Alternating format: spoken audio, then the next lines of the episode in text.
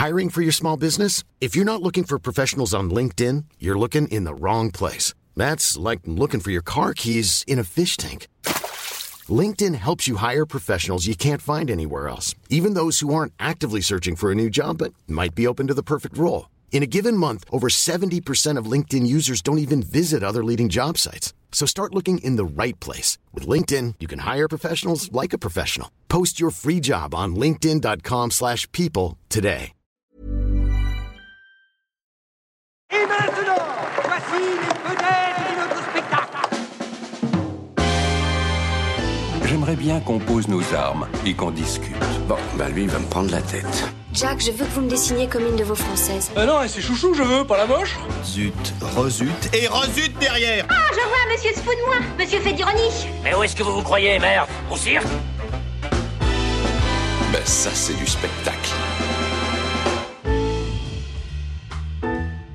Vous aimez le cinéma Nous non plus. Bonjour, bonsoir à toutes et à tous. Dans la vie, quand une chose n'est pas sérieuse, on dit c'est du cinéma. Pourquoi vous pensez qu'on ne prend pas le cinéma au sérieux Je sais pas, moi, peut-être parce qu'on y va que quand tout va bien Alors vous ne pensez pas qu'on devrait y aller quand tout va mal? Pourquoi pas? Et comme en ce moment tout va mal, mais vraiment mal, bordel de merde, allez tous au cinéma Je tiens à préciser que cette reproduction d'une scène classique du cinéma français était bien entendu réalisée sans trucage.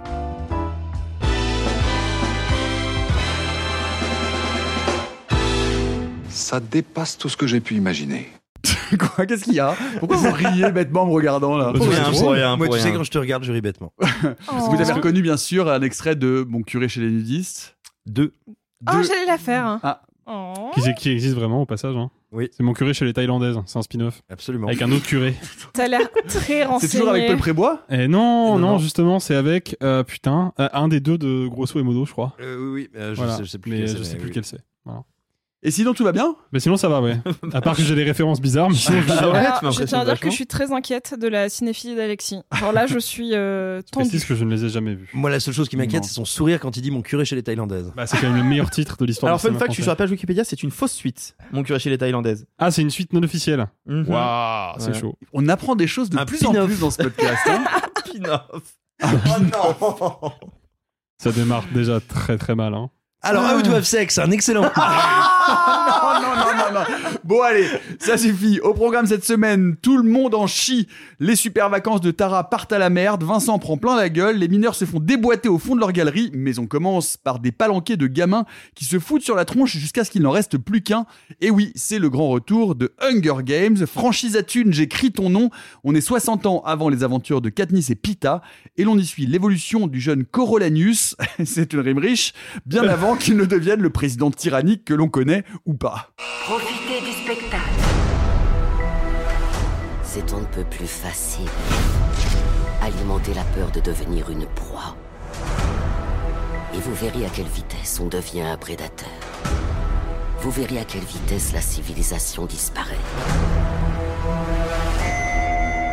Hunger Games, la balade du serpent et de l'oiseau chanteur de Francis Lawrence avec Tom Bliss, euh, Rachel Zegler et Viola Davis. Euh, ben, Hunger Games, il faut bien le dire, euh, il faut bien constater ce que c'est. On en parlait d'ailleurs aux Utopiales il n'y a pas très longtemps, j'y étais la semaine dernière. C'est un monument de la pop culture pour les toutes jeunes générations. Cette suite, elle est directement adaptée d'un autre roman de Suzanne Collins qui avait écrit euh, les romans originaux. Comment est cette suite? Euh, Bien, Alexis et Sophie, vous l'avez vu. Qu'en pensez-vous? Eh ben écoute, moi en tant qu'expert euh, de Hunger Games, puisque je n'ai vu aucun film et je n'ai lu aucun livre. Quel talent Euh, Et ça, c'est vraiment le professionnalisme que je reconnais chez Bah toi. ouais, mais en fait, euh, il y a une raison à la- pour laquelle j'ai pas vu les films. Non mais en fait, pas lire. T'y y allais En fait, volontairement non, mais j'étais, j'étais plutôt tenté par le premier film quand il est sorti et j'avais des, des potes qui étaient comme moi, euh, des grands fans de Battle Royale de Kenji Fukasaku et qui sont allés le voir avant moi et qui m'avaient dit à l'époque, n'y va pas, c'est comme Battle Royale, mais c'est pas gore. Et comme à l'époque j'étais un adolescent un peu débile, je me suis dit, oui, bon, bah, si c'est pas gore, j'y vais pas. De fait, je n'ai vu aucun film avant celui-ci pour le boulot en plus. Euh, et c'est d'ailleurs le premier reproche que je ferai à ce, à ce film-là, c'est que c'est un film qui est très aseptisé. Et à tous les niveaux, c'est-à-dire que je parle pas tant de la violence qui est pour le coup effectivement complètement absente du film, et on en reparlera peut-être un peu euh, après, mais parfois à des niveaux qui, confinent à, l'absurdité la plus totale, mais c'est aseptisé aussi euh, à un niveau un peu plus profond. C'est que c'est quand même un film qui nous raconte grosso modo la naissance d'une histoire d'amour qui transcende la lutte des classes, puisque nous avons donc un personnage, donc euh, le personnage de Shaw, qui est incarné par Tom Bliss, euh, qui lui vient des classes supérieures de la société. Il fait partie donc de, de, l'élite de cette société totalitaire. Et puis on a un autre personnage qui est donc le personnage de Rachel Zegler, qui elle pour le coup vient vraiment des bas-fonds et ils vont être amenés à se rencontrer par le biais des Hunger Games, puisque en gros, bah, lui est étudiant donc, dans une faculté euh, très prestigieuse. Euh, je résume grossièrement parce que je connais pas très bien le lore de l'univers, et il va être obligé pour pouvoir espérer peut-être enfin obtenir un diplôme et surtout un prix honorifique qui ferait de lui un grand de ce monde, il va être obligé d'être entre guillemets l'accompagnateur, le mentor du personnage de Rachel Zegler et faire en sorte qu'elle survive aux Hunger Games. Voilà le pitch. Évidemment, on va vite comprendre qu'il y a une romance qui s'installe entre les deux, sauf que bah, de une, comme le film est très aseptisé, bah, il n'y a pas beaucoup de, de chaleur humaine qui transparaît à l'écran. On n'a pas vraiment l'impression qu'il y ait une quelconque tension, ni sentimentale, ni sexuelle, qui s'instaure entre les deux. Et puis surtout, d'un point de vue politique, c'est aussi très aseptisé, parce qu'il y a quand même l'idée que cette histoire d'amour, comme je l'ai dit, elle transcende un système de classe profondément inégalitaire, qui est évidemment une parabole, une, exagération de ce qu'on peut retrouver dans notre monde capitaliste moderne. Euh, mais le truc, c'est que bah, cette dimension politique, elle est mentionnée, elle est relevée par le film, mais elle n'est pas vraiment incarnée et ce sera, sera jamais vraiment un sujet. Le film va pas chercher à réfléchir à ce, schéma social qu'il met en place, il va juste se contenter d'en faire un décorum. Du coup, bah, le résultat est un film de divertissement qui est dans sa structure très déséquilibré. La première partie, moi je trouve c'est vraiment l'exposition rébarbative, c'est très dur euh, à, digérer. La deuxième partie, en revanche, est un peu plus fun, un petit peu plus enlevée, et il y a deux, trois petites idées de mise en scène ou de mise en situation qui sont plutôt intéressantes. Et la troisième partie, là, pour le coup, le film essaye désespérément de raccrocher les wagons et de développer les personnages qu'il n'a pas du tout développés pendant les deux premières parties. Et là, on rentre à nouveau dans un, un scénario filmé extrêmement confus, extrêmement dense, très lourd, qui met du temps à se développer et qui en plus débouche, sans trop euh, en dévoiler, sur une fin que je trouve particulièrement décevante et frustrante. Donc, je, voilà, je dirais pas que c'est pas un film honteux, attention. C'est pas le pire qu'on puisse trouver dans le divertissement grand public euh, produit à Hollywood ces temps-ci. C'est quand même globalement assez médiocre. Sophie, est-ce que tu peux nous euh, raconter quelle a été euh, ton expérience de regarder pendant 2h40 un film dont le héros s'appelle Coriolanus? Et un autre personnage, du coup, qui s'appelle. euh, J'ai oublié. Sijanus. Oui. Voilà. Ah, ouais. Donc, Ouais, c'est c'est euh, peut-être, c'est peut-être- ça veut peut-être dire quelque chose dans le, dans le, le- le pays de. Au fond du lore. Ouais, Allez. bien au fond. Sans doute, Euh, parce que euh, évidemment, il fallait que deux personnes euh, au moins aillent voir le film, et vous avez choisi Nous les sommes deux. sacrifiés. Nous nous sommes sacrifiés. Vous êtes nos tribus. Ouais, sauf que euh, bah moi j'avais vu que le 2, donc euh, Eh ben- Mauvais choix éditorial. voilà. Moi, moi, j'avais, moi, j'ai vu la première tétralogie. Et bah tout voilà, vu bah pourquoi Ouais, tu pas t'y es pas allé allé parce que moi, j'avais pas le temps. moi j'ai Ça pas vu donc c'était pas logique 2h40, que j'y il fallait que je rattrape Et toi, Simon, j'avais t'avais pas tout eu vu le temps. Euh, non, moi j'ai vu les deux premiers. Après j'ai dit bah fout, fout, ah, oh.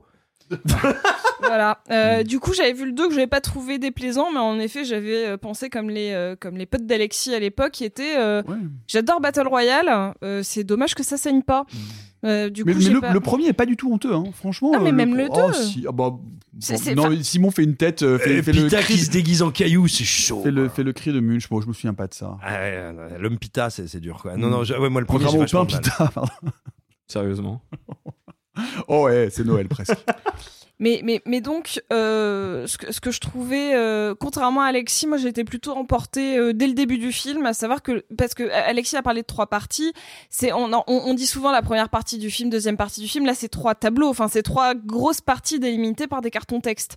Donc quand il parle de la deuxième partie, c'est vraiment la partie centrale, mais moi dès la première partie j'ai trouvé ça plutôt sympathique, parce que c'est un genre bien particulier, c'est euh, du teenage fantasy, enfin ça Mhm. s'adresse majoritairement à des ados plutôt jeunes euh, qui une porte d'entrée vers d'autres films. C'est-à-dire que c'est vrai que nous qui avons vu d'autres choses, bah c'est c'est moins destiné, euh, c'est moins destiné à des gens qui sont habitués à plus de violence, plus de, sex- de sexualité à l'écran, euh, euh, plus de rebondissements un peu cracra.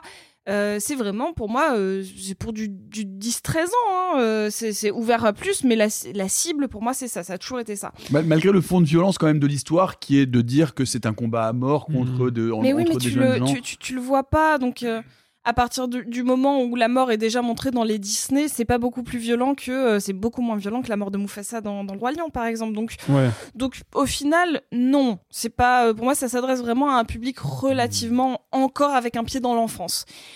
Et par contre, l'univers autour est, est- est plutôt bien construit. Euh, Il y avait, euh, en tout cas de ce que je me souvenais du deuxième, un travail sur la DA, sur les costumes qui était super impressionnant, euh, très intéressant.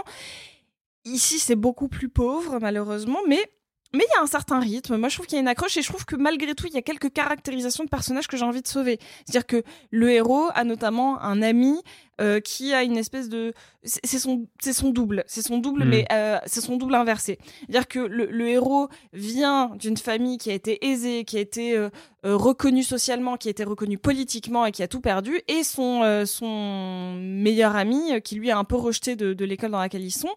Lui, au contraire, son père a fait fortune et donc est, arrivé dans des ni- niveaux supérieurs, dans des sections supérieures de, société.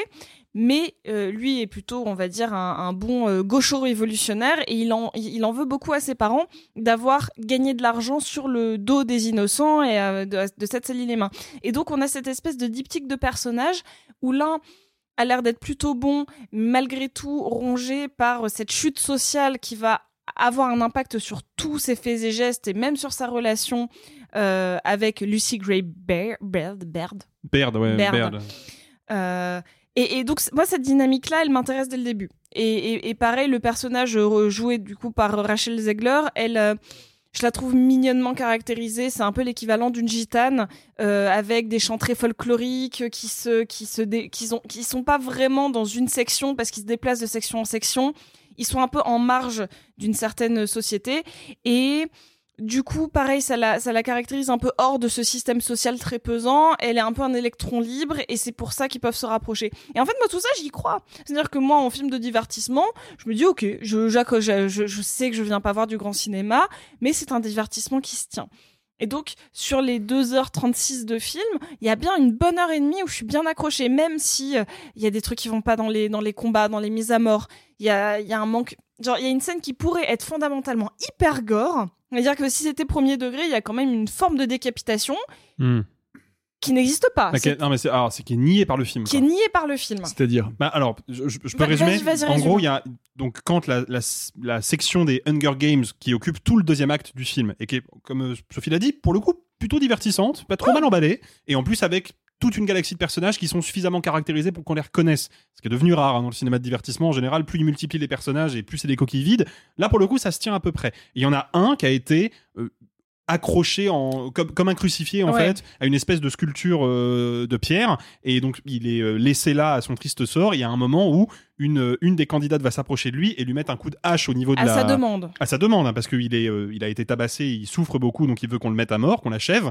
Et donc elle va lui mettre un coup de hache au niveau de la gorge. Et là il y a un cut et on entend vraiment un bruit assez violent de, de chair et d'os broyés. Donc on se dit oula bon euh, là clairement le gars a perdu sa tête Plan suivant, elle décroche le corps de la sculpture où il est, euh, où il est accroché, et le corps est, en- est en entier, et il y a même pas de sang, Il y a même et il y pas a même pas de de plaie au niveau du, du cou, en fait. Donc vraiment, dans, dans la forme même, ils ont suggéré une décapitation pour, dès le plan suivant, nier son existence, comme si alors, on pouvait même pas suggérer une mise à mort violente. Et c'est le côté aseptisé dont je parlais qui est vraiment dérangeant. Quoi. Et ça, c'est vraiment dommage. Mais après, je rejoins Alexis. C'est-à-dire que tout ce, tout ce qui se passe euh, autour des Hunger Games, j'achète. Même euh, Viola Davis qui en fait des turbo-caisses, j'achète parce qu'elle a deux, trois euh, euh, bébêtes, euh, un bestiaire euh, assez rigolo autour d'elle. Euh, franchement, ça me, fait, ça me fait un peu Harry Potter-ish. euh, Je trouve ça assez, euh, assez plaisant. Et le dernier tiers, tu comprends pas. Ils sont plus du tout dans le même endroit. Ils ont des codes de réalisation qui sont complètement différents. À un moment, il y a une espèce de huis clos dans une pseudo-forêt qui va rappeler du coup les, les, premiers Hunger Games où il y avait une espèce de, de, de, de lieu beaucoup plus large et beaucoup plus vaste pour, euh, pour se battre. Et c'est filmé vraiment comme un film d'horreur euh, euh, Blumhouse, euh, gris, euh, où on suit un personnage seul pendant 15 minutes. Il pleut, il y a plus rien de fantastique. En fait, d'un coup, tu pourrais filmer ça dans n'importe quel genre limite. C'est germinal, quoi. Ouais, c'est- non, mais il est en jean t-shirt, il y a plus d'uniforme, il n'y a plus un truc qui nous montre qu'on est dans une dystopie. Il n'y a plus aucun élément d'Hunger Games pendant quasiment tout le dernier tiers. Et ça, euh, ça c'est vraiment perturbant, quoi. On peut, on peut rappeler que Francis Lawrence, euh, c'est lui qui a réalisé Constantine, l'adaptation. euh, tellement cool. L'adaptation du, comics euh, remarquable avec Keanu Reeves en 2005, mais qui avait, qui avait beaucoup, beaucoup divisé parce qu'il prenait aussi un certain nombre de libertés avec, Oui, avec qui s'était l'univers. fait piler vivant, même, Ouais. hein, on peut le dire. euh, de- parce que Constantine, c'était, bon voilà, Alan Moore, etc. Bref, on, on va pas revenir dessus. Il avait fait un plus raté Je suis une légende quelques années après.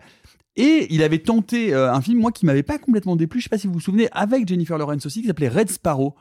Euh, mais alors, Ah, moi, je l'ai pas vu ça. mais je fais partie des rares qui avaient pas franchement aimé, mais, Ah, moi, mais, j'avais mais le trouvé- film est très apprécié. Le ouais, moi j'avais trouvé ça, j'avais trouvé ça assez réussi sur une sorte vraiment de euh, d'espionne euh, de, de, de l'est euh, qui se fait littéralement briser et qui essaye de briser ses chaînes, mais, mais mais qui était un film assez noir, assez sadique. on, on est d'accord que c'est le film qui était plus, qui a été plus ou moins interprété comme une, euh, comme le, le film qui parle de ce que Jennifer Lawrence a vécu avec la diffusion de ses photos euh, dénudées sur Internet. Absolument. Oui, c'est Voilà, ça, on est d'accord. hein, tout à parce que fait. le, le film avait été interprété sous cet angle-là. Euh, c'est- Bah, c'était- elle qui l'avait présenté C'est elle comme qui l'avait présenté comme ça. Ah ouais, elle qui- ouais, ok, qui- d'accord. Qui, pensais que c'était racontait. une interprétation critique.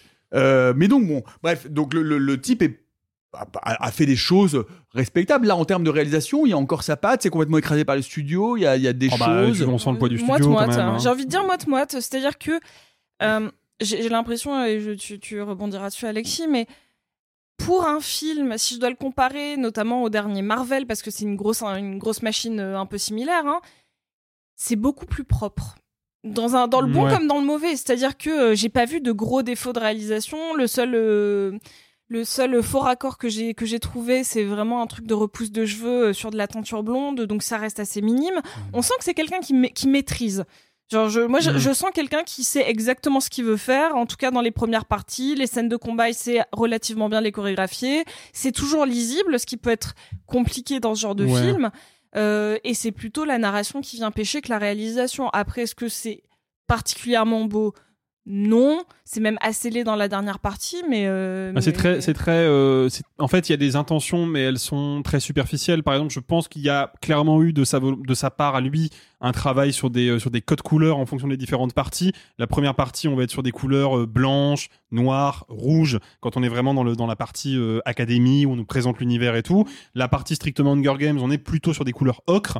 Euh, et puis euh, la troisième partie, on va être sur des couleurs qui Bleu. tendent un peu vers le fascisme. Donc on va être sur du bleu gris, euh, du vert et des couleurs un peu plus ternes. euh, beaucoup de marron aussi parce qu'ils sont dans des décors d'usine un peu rouillés, etc. Donc il y a un travail sur les couleurs qui est pas inintéressant, mais qui signifie pas grand chose. C'est c'est c'est de la plastique, mais tu sens que c'est pas c'est pas nourri par une intention ou par une volonté de donner Mais- un peu de complexité à Mais tout pour ça. Quoi. comparer, c'est beaucoup mieux que ce que peuvent faire les frères Russo, par exemple. Il y a pas oui, de, mais c'est a- pas dur.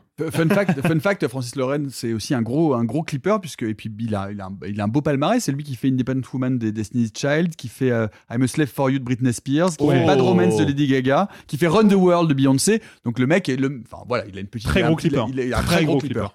Euh, dernière question, puisque tu l'évoquais, euh, Sophie, euh, c'est pas, possible de ne pas comparer cette ressucée, cette reprise de franchise avec ce qui s'est passé avec Harry Potter, parce que c'est exactement les mêmes conditions, c'est exactement voilà l'autrice Suzanne Collins qui refait des romans comme Les Animaux Fantastiques, etc. Bon, on voit l'effondrement de la qualité entre la saga Harry Potter et Les Animaux Fantastiques.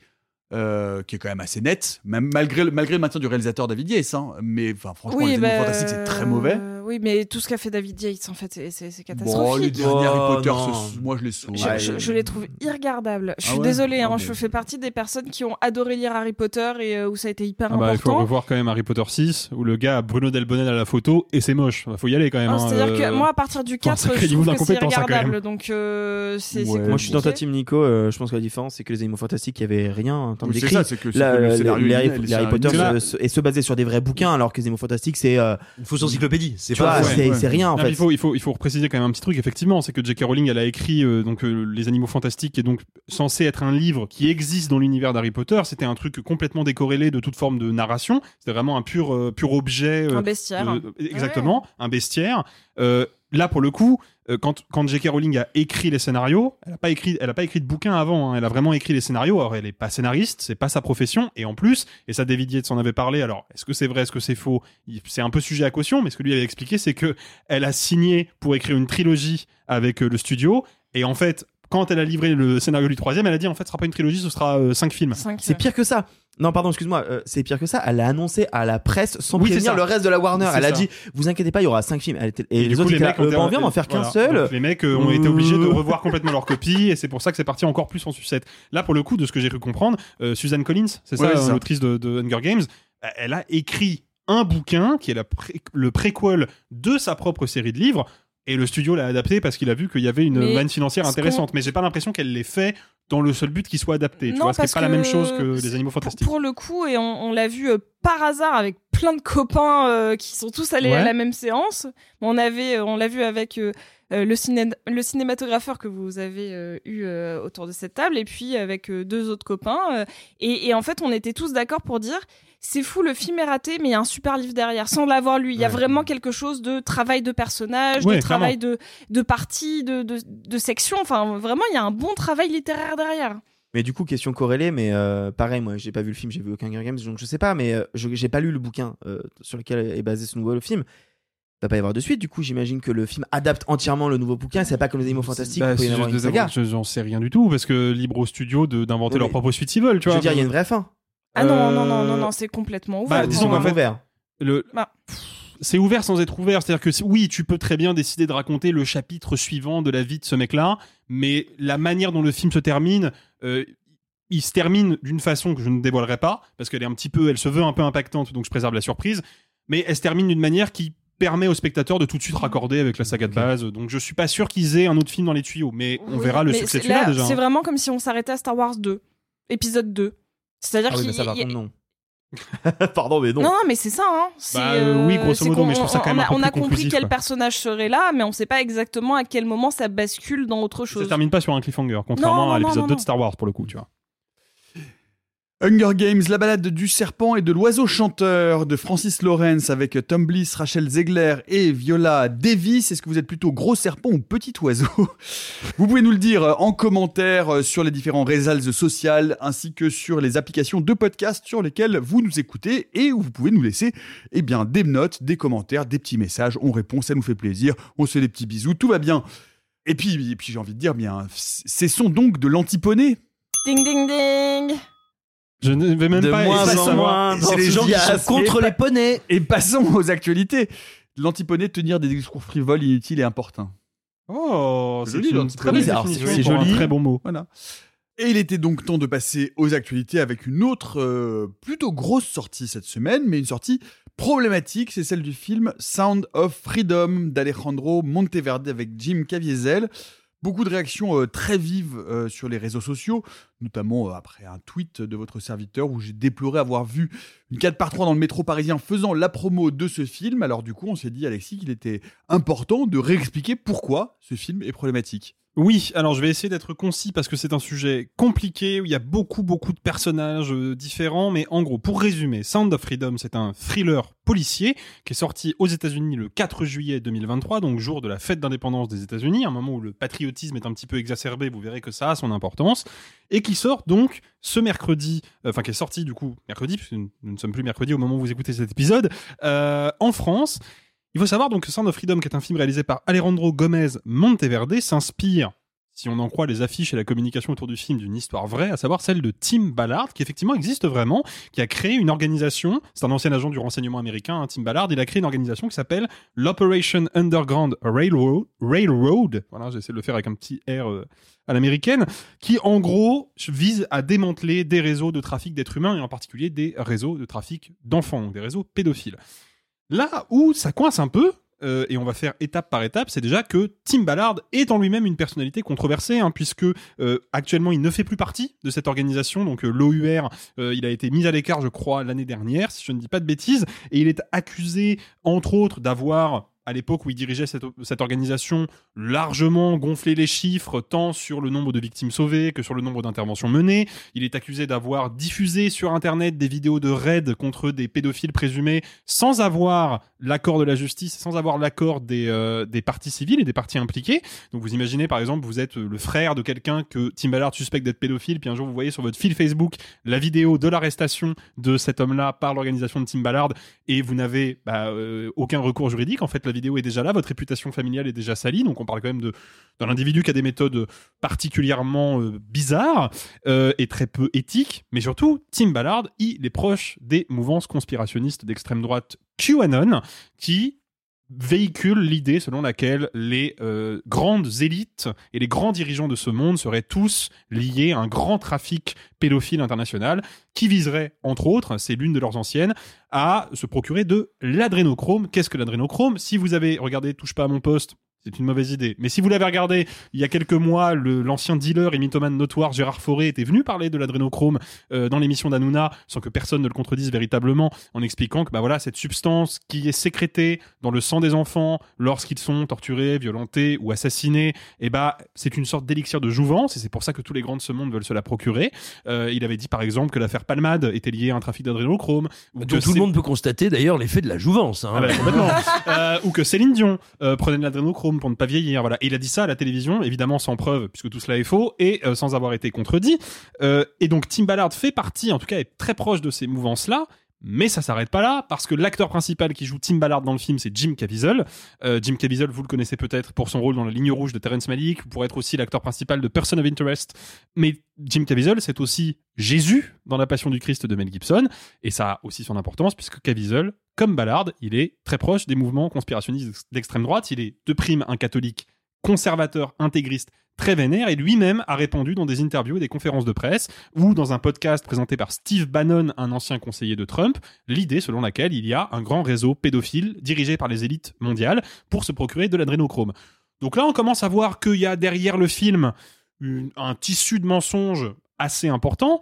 Le film est distribué en France par Sage Distribution, S-A-J-E. Sage est une société qui est dirigée par un monsieur qui s'appelle Hubert de Torcy, qui est, roulement de tambour, un catholique intégriste proche de Vincent Bolloré, qui avait distribué déjà cette année le très très bon film, c'est du sarcasme, Vaincre ou mourir, euh, produit par le Puy du Fou, qui lui aussi d'ailleurs véhiculait une, une théorie conspirationniste, à savoir celle d'un génocide vendéen, que à peu près tous les historiens dignes de ce nom euh, réfutent, génocide euh, vendéen qui aurait été perpétré pendant la Révolution française. C'est aussi Sage Distribution qui a diffusé sur C8 le film Unplanned, qui était un film ouvertement anti-IVG, mais C8 propriété de Vincent Bolloré, donc la boucle est bouclée. Donc en fait, on est face à quoi avec Sound of Freedom?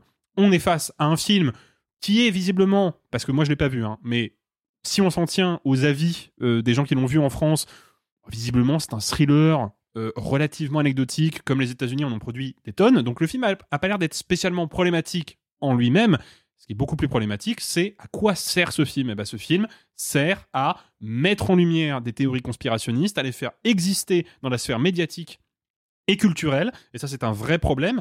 Et c'est un problème qui euh, est d'importance quand même assez euh, critique, parce que le film a bénéficié d'une avant-première assez prestigieuse à l'UGC Normandie, donc l'une des salles les plus prestigieuses de Paris. Dans cette euh, salle, le soir de l'avant-première, il y avait, entre autres, hein, parce que je vais pas tous les citer, Carl Zero, ancien journaliste de Canal+, euh, qui s'était fait virer de Canal pour avoir euh, commencé à dire dans son émission de l'époque, Le Vrai Journal, qu'il y avait des réseaux pédophiles, hein, on y revient encore et toujours, il s'est fait virer parce qu'il n'avait pas de preuves, et aussi parce qu'il avait lu euh, la lettre d'un tueur en série en direct pour accréditer son, hypothèse fumeuse. Depuis, il a réalisé des documentaires auto- autoproduits diffusés sur YouTube, etc. Il fait des interventions à droite à gauche, y compris chez Cyril Hanouna. On est vraiment face à un, un- un tout petit monde.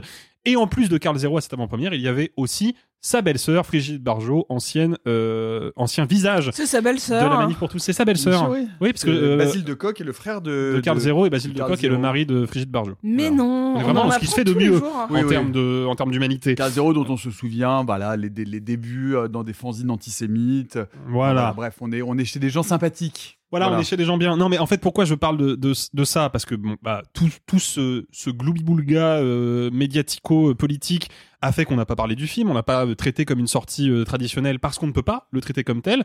Euh, je peux pas vous interdire d'aller voir le film parce que c'est pas ma posture, c'est pas notre posture non plus. Et qu'on interdit d'aller voir rien du tout. à Exactement. personne, hein, vous Non, puis on n'a même contre- pas à dire aux gens d'aller ou de ne pas aller. Exactement. Par contre, euh, il faut quand même savoir ce qu'est le film. Et il faut savoir dans quel circuit de distribution il évolue, il faut savoir pour quelles raisons il a été réalisé. Et à qui vous allez donner de l'argent. Et à qui vous allez donner de l'argent. C'est de l'information. Donc après, vous êtes libre de faire ce que vous voulez. Je tenais juste à rappeler que on n'est pas sur un film comme les autres, on est sur ce qui s'apparente, en tout cas si on s'en tient aux informations que je viens de vous, euh, de vous euh, donner et qui sont toutes euh, très facilement sourçables sur Internet, on est face à une belle opération de propagande. Simon Absolument, et moi je voudrais ajouter quelque chose alors qui sort du strict cadre du cinéma, mais qui a à voir avec l'idéologie complotiste qui accompagne le film et qui accompagne ceux qui l'ont euh, produit, euh, créé, fabriqué. Euh, moi, je pense qu'il y a quelque chose de particulièrement douteux, pour ne pas dire dangereux, dans le fait de prétendre qu'on s'attaque à la question des violences sexuelles et des violences sexuelles sur mineurs, enfin de la pédophilie, par le biais de ce récit en large part fantasmatique de, de traite d'êtres humains à l'international et de grands réseaux. Pourquoi? Bah On a des chiffres quand même relativement précis. La dernière grande étude, en tout cas pour la France, et je crois qu'on on constate des proportions à peu près comparables dans les autres pays du monde sur la pédophilie, les victimes de pédophilie, c'est l'écrasante majorité euh, qui sont victimes dans le cadre familial strict ou familial étendu, c'est-à-dire amis de la famille, ou amis, tout simplement connaissances. C'est-à-dire que prétendre qu'on lutte contre la pédophilie en allant s'attaquer à de grands groupes, euh, tu vois, de plus ou moins narcotrafiquants qui iraient kidnapper des enfants à travers le monde pour euh, aller les donner à on ne sait qui, c'est mentir sciemment aux gens sur ce que c'est, là où sont les menaces et là où il faut travailler. Et donc ça, quand même, ça soulève à mon sens, beaucoup de questions sur la, la euh, quel est le véritable but derrière tout ça et quelle est la sincérité des gens qui en participent. Parce que c'est normal, en tant que spectateur, que public, enfin qu'humain, d'être ému, touché et révolté par la question des violences sexuelles sur les mineurs, par la question de la pédophilie. Mais du coup, il s'agirait peut-être de s'intéresser à ce que c'est véritablement. Et je le dis d'autant plus euh, qu'il se trouve que donc le l'homme euh, dont euh, dont s'inspire le film, euh, ce type-là, je crois, est actuellement sous le coup d'accusation de viol, lui, pour Non, sa part. de, de, de- de- euh, d'harcèlement sexuel sur cette femme ou qu'il a en fait euh, juste pour raconter en deux secondes et demie c'est dans une enquête de Vice que c'est sorti euh, suite à justement en fait Vice a enquêté pour savoir pourquoi elle était mise de côté de sa propre organisation. Il se trouve qu'il a demandé à plusieurs femmes sept en l'occurrence qui ont témoigné de participer à un prétexte pour arnaquer les trafiquants et pouvoir les déceler en leur disant ouais j'ai besoin de me créer un, de faire genre j'ai une femme est-ce que tu peux dormir avec moi? Est-ce que tu peux te laver avec moi? Est-ce qu'on peut passer du temps ensemble pour prétexter le fait d'avoir trafiquant Alors, il y a sept femmes qui ont témoigné auprès de Vice Voilà, Voilà, voilà. chouette personnage. Et pour donner un, un dernier petit, euh, une dernière petite information un petit peu plus rigolote, mais qui quand même riche d'enseignements sur la crédibilité des gens qui sont euh, impliqués dans ce dans ce projet. Sachez que Jim Caviezel, quand il était en tournage de La Passion du Christ, et c'est lui-même hein, qui en a parlé, il a été pris d'une espèce de de- d'illumination spirituelle. Il se croyait vraiment connecté à la figure de Jésus-Christ pour la bonne et simple raison qu'ils ont les mêmes initiales. Voilà, vous saurez euh, maintenant quelle est la crédibilité de, de ce Comme, personnage. comme Jean Cry d'ailleurs, notre pote euh, garagiste. Exactement, ouais, Ouais. voilà. Et un ultime petit truc, mais qui a son importance, on a beaucoup entendu parler, vous l'avez dit, de la censure qui, aurait, qui serait tombée sur le film Ouais. en France. Il faut bien savoir, en France aujourd'hui, en fait, il n'existe pas d'entité légale de dispositif pour censurer les films. On ne peut pas, personne ne peut censurer un film en France. Ni le ministère de la Culture, ni le ministère de l'Intérieur. Ça n'existe pas au sens propre. Il faut savoir que le Sound of Freedom euh, est distribué dans plus de 200 salles. Hein, dans- Voilà. plus de 200 écrans. Non mais il faut expliquer en, en deux secondes et demie. Je suis désolé, il faut expliquer. C'est-à-dire qu'en fait, le film est sorti aux États-Unis en juillet et en fait, euh, il y a beaucoup de gens en France se sont euh, exclamés sur les réseaux sociaux pour parce qu'ils ne comprenaient pas pourquoi le film ne sortait pas immédiatement en France. En fait, il se trouve qu'en fait, aucun distributeur ne s'était prononcé à l'instant T, mais en fait, on a rapidement su au bout de même pas deux mois que ça j'allais le distribuer. Et donc, il y a eu tout un tas de conspirations à ce niveau-là sur la censure, mais de la même manière qu'aux États-Unis, il y a carrément eu une traîne de TikTok de gens qui disent regardez ils sabordent nos séances. Ils rajoutent euh, ils allument la lumière ils enlèvent la clim ils rajoutent des mauvaises odeurs. Et en fait il y avait une traîne là-dessus. Et en fait il y a le président d'AM- d'AMC qui a fait les gars en fait toutes nos salles elles sont remplies de quoi vous parlez on diffuse le film. Enfin il y a rien en fait. Donc voilà c'est juste pour dire que ça va dans le lot de toutes ces conspirations ça va ça va et il y avait bah de l'esprit de persécution alors que euh, le film est non seulement distribué, qu'il a euh, plus de salles par exemple que Vincent doit mourir dont nous allons parler tout à l'heure et Voilà. qu'il est en 4 par 3 dans les transports en commun. Merci la régie pub de la RATP, bisous.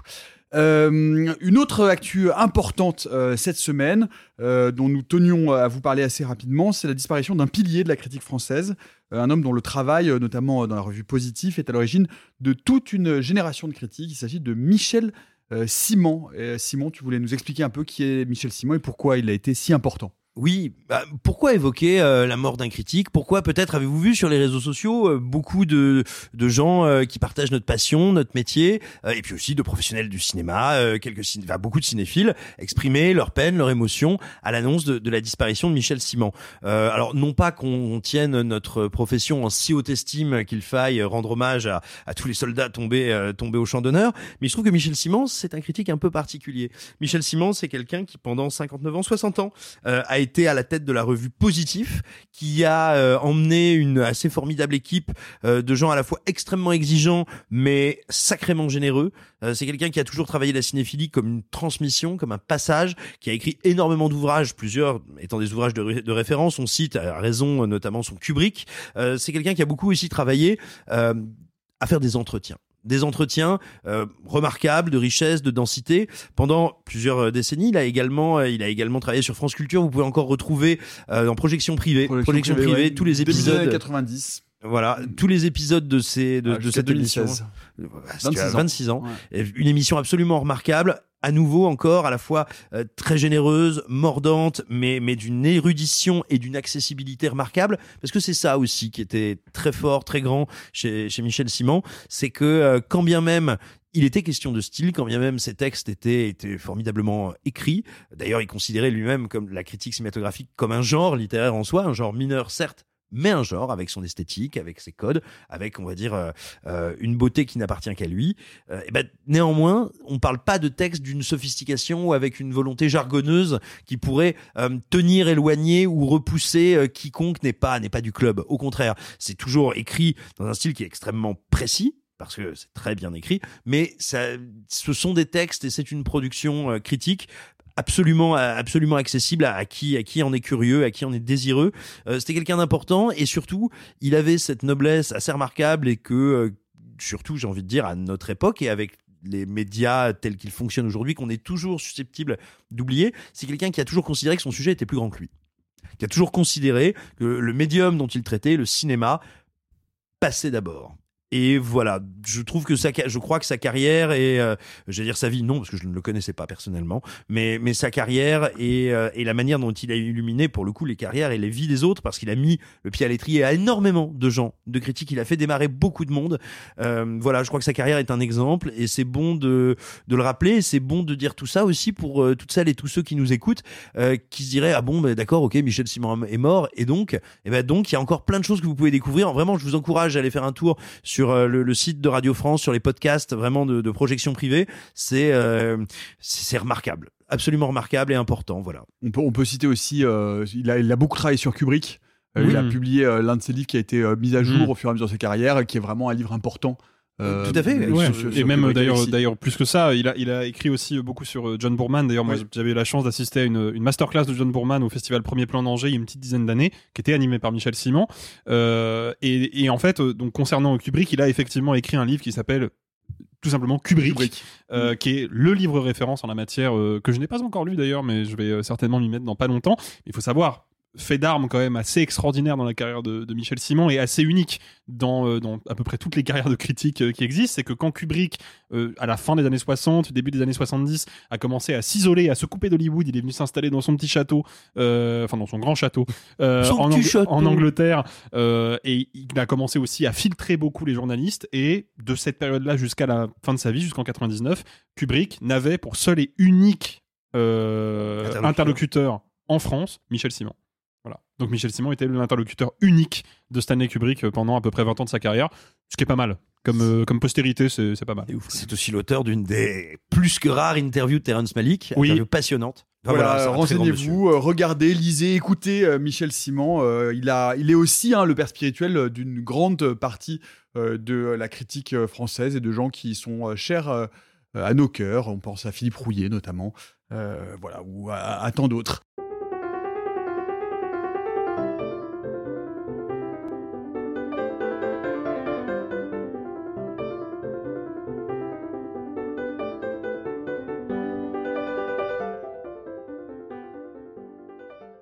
On va revenir à notre programme de la semaine avec un film euh, qui avait fait euh, forte sensation à Cannes cette année, notamment euh, chez Sophie et Arthur qui en étaient revenus tout chamboulés et tout mouillés sous les yeux.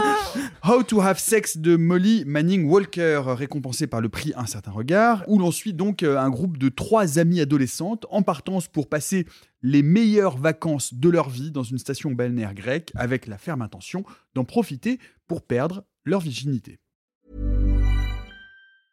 I'm Sandra, and I'm just the professional your small business was looking for. But you didn't hire me because you didn't use LinkedIn jobs. LinkedIn has professionals you can't find anywhere else, including those who aren't actively looking for a new job but might be open to the perfect role, like me. In a given month, over 70% of LinkedIn users don't visit other leading job sites. So if you're not looking on LinkedIn, you'll miss out on great candidates like Sandra. Start hiring professionals like a professional. Post your free job on linkedin.com/people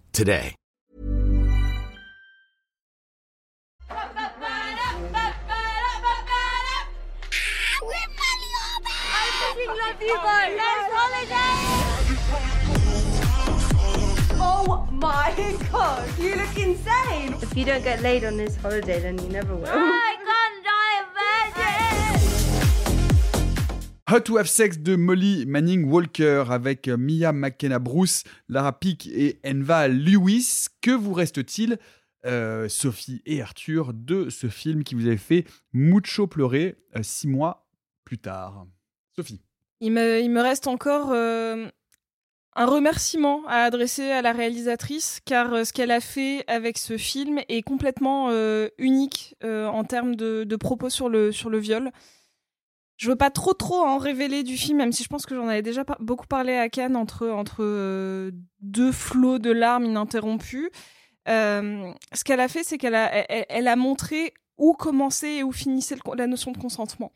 C'est-à-dire qu'il y a- y, y un moment où euh, il faut que les, les- les personnes fassent de manière générale plus attention aux personnes avec qui elles s'apprêtent à avoir des rapports sexuels, mais surtout ça, apprennent à écouter les signaux qui précèdent un, acte- un acte sexuel. Parce qu'on n'apprend pas assez de toute manière euh, aux jeunes filles à savoir dire non, euh, surtout dans certaines situations où euh, ça peut prêter à confusion parce que bah, c'est la fête, on boit beaucoup d'alcool, on peut se dénuder, mais c'est pas pour autant que euh, on est obligé dès qu'il y a un flirt avec un garçon d'aller plus loin et que mettre ses barrières c'est important. Et en fait, elle joue sur euh, la, notion de convention sociale, sur le fait de, je vais appeler ça un, un, push amical qui peut en fait se révéler extrêmement toxique parce que le personnage de Tara, on sent que c'est une jeune fille donc qui a envie par pression sociale de perdre sa virginité pendant ce spring break là.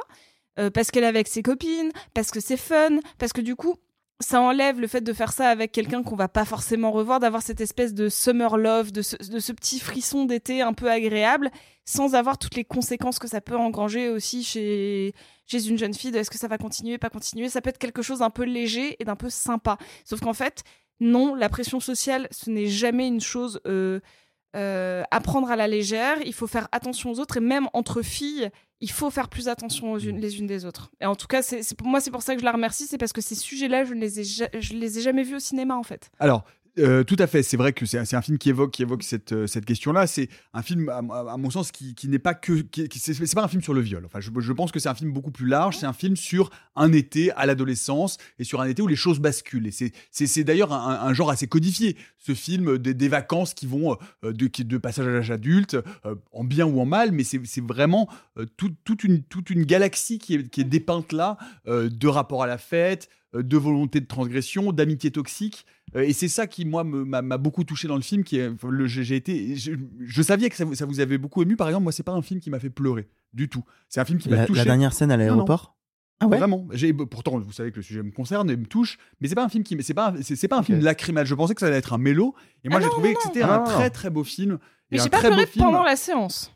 C'est vrai J'ai que moi, j'ai- pleuré, j'ai j'ai beaucoup pleuré. pleuré après aussi, t'as raison. Ouais, j'ai, je suis sortie de la salle, j'ai dit faut que je le digère et 15 minutes après, j'ai fondu en larmes. Ouais, bah, comme moi devant les pleurotes à Picard. hein, je m'en souviens. Les pleurotes, c'est quand même. euh, la vie est bien faite. Arthur, hein, La vie est bien faite. qu'est-ce qu'il en reste six mois après? Et ben, ce qui est intéressant, je vais pas euh, répéter ce que vient de dire Sophie. euh, moi, ce qui me reste du film, en fait, c'est une écriture de la jeunesse que je trouve folle. Euh, en y réfléchissant, il y a un parallèle. Alors, je veux pas, ça va vous agacer, je sais, mais il y a un parallèle qui est évident pour moi avec le film, c'est Spring Breakers d'Harmony Corrine. Sauf qu'Harmony Corrine, quand en 2012 il fait Spring Breakers, c'est un monsieur qui a 38-39 ans qui ne connaît pas la jeunesse. Il ne peut plus connaître la jeunesse. Et du coup, qui raconte une version fantasmée de la jeunesse. Sauf qu'on est en 2010. euh, et du coup, lui, il va reprendre les codes de son époque et il va y amener un peu de trash parce que c'est ce qu'il aime, etc. Donc en fait, Spring Breakers, je l'avais vu, je l'ai pas revu depuis, mais pour moi à l'époque, c'est un film que j'avais beaucoup aimé parce que j'y voyais justement une version fantasmée de ce serait quoi la jeunesse trash d'aujourd'hui? Ce serait quoi euh, ces jeunes qui boivent, qui, qui s'en foutent des règles, et etc. Et, et, et en fait, je trouve que Molly Manning Walker, elle arrive à faire l'envers du décor. Derrière le miroir de Spring Breakers, qu'est-ce qu'il y a Qu'est-ce qu'est la réalité? Je trouve qu'elle réussit à parler de la jeunesse que je ne connais plus parce que ça y est, moi j'ai 30 ans. Enfin, pas encore, mais euh, wesh. Euh, mais je ne connais plus les jeunes, c'est une, une réalité. À Combini, il y a des gens qui ont 21, 22, 23 ans qui me parlent de leurs codes sociaux actuels, qui m'en parlent de, ce qui- de leur quotidien, de leur façon de gérer les réseaux sociaux, Internet, leur vie privée, leur rapport aux autres. Et je ne connais plus cette jeunesse, c'est un fait. Et je trouve que Molly Morning Walker réussit à me raconter une jeunesse dont je suis persuadé qu'elle est exacte. Et parce que même si je ne reconnais, je me reconnais pas dans tous les thèmes, et ben j'ai passé des étés où j'avais envie de boire. J'ai passé des étés où j'avais la pression sociale de comment je vais perdre ma virginité, comment ça va se passer. J'avais ce truc de du groupe, euh, même si c'est un groupe de un groupe de mecs, c'est pas même chose qu'un groupe de filles, c'est un fait. Euh, je me suis retrouvé dans ces personnages, dans le personnage de Tara et dans d'autres, et je trouve qu'elle a une écriture et des personnages et de la trame que je trouve pas juste fine ou réaliste, mais juste extrêmement belle. Et, c'est ça que je retiens moi du film a posteriori, plus qu'effectivement deux trois scènes vraiment bouleversantes et le personnage de Tara qui- et son regard que je trouve complètement dingue du début à la fin et l'évolution du regard que je trouve dingue. Moi, ce que je retiens, c'est vraiment une écriture. Et je l'avais dit à, à Cannes et je sais que c'est peut-être ça peut être mal perçu ou quoi. C'est une écriture que seule une femme aurait pu peut Mais avoir. c'est bien la différence entre Spring Breakers et How to Have Sex. bah évidemment. C'est le female gaze. Évidemment. On, ne, ra- on ne raconte pas Ah bah. la même histoire. Mais Et ça change tout. Ça Ah, change pas qu'un peu, hein. Ça change littéralement tout. Ah bah non mais bien Ah bah, sûr. c'est exactement ça. Et c'est pour ça que How to Have Sex c'est absolument merveilleux là où euh, Spring Breaker est un film très compliqué quand même. Bah, je te dis, moi, à l'époque, il y a 10 ans, Ouais, c'était bah, un film que, euh, sans doute que ça m'a vieilli, mais. Ça a euh, très mal vieilli. Tu le reviens, tu le reviens. C'est superbe. Premier Ah degré? Ah oui, je, sais- je trouve que c'est un film incroyable. Spring Ah, Breakers trop Ah ouais, vraiment. Mais tu, tu l'as revu récemment? Il y a un an. Ah oui. Ah ouais, ok. Non, Ah, c'est intéressant. ah, ça va être Mais tu intéressant. vois, ouais. c'est- justement ce que je disais, c'est que c'est un peu le- le- l'envers de, du- de la médaille, pas juste la manière de représenter la jeunesse, mais aussi de qui ça, de qui ça vient, de comment elle le raconte. On sait que Molly Walker, elle se reconnaît dans certains personnages. Enfin, il y a un peu d'elle dans le film. Enfin voilà, c'est effectivement sur même l'écriture, le féminin, le female gaze, etc. Je le redis. Pour moi, je ne suis pas sûr qu'un homme aurait pu écrire un film aussi subtil et fin et beau sur ce sujet-là. Non, moi, outre, ça, moi, encore une fois, le, film m'a- beaucoup plu, mais c'est-à-dire que j'ai l'impression que finalement, euh, cette description-là, euh, elle, en- elle enferme un peu la, puissance, de cette narration-là. C'est-à-dire que euh, dès le début et dans ce film, il y a, vraiment tout de suite quelque chose qui travaille immédiatement et le cadre et la photo et le montage. C'est-à-dire que c'est un film qui te, plonge à un moment donné dans effectivement dans une sorte de surenchère et d'escalade avec, on, sait que, que les choses vont, vont, vont à un moment donné tourner. Et il y a, moi, je trouve une sorte de vertige accumulatif qui, moi, qui, qui, donne une, une- une puissance au film absolument délirante. C'est-à-dire que on voit ces, ces, ces- trois copines qui sont extrêmement bien caractérisées, toutes les trois, qui vont, euh, voilà, qui sont dans cette espèce de- d'hôtel appartement euh, qui est rempli de, de gamins où tout le monde se bourre la gueule du soir au matin. Et il y a cette accumulation de fêtes, d'alcool, de manque de sommeil et petit à petit de, de pression sociale, parce que c'est aussi un portrait, ce portrait de deux amis et de ce que peuvent être les amitiés toxiques à cet âge-là, parce qu'elles sont prisonnières d'une jalousie euh, et de, et de relations de désir et d'envie qui sont pas résolues et qui conduisent à avoir des comportements encore plus toxiques.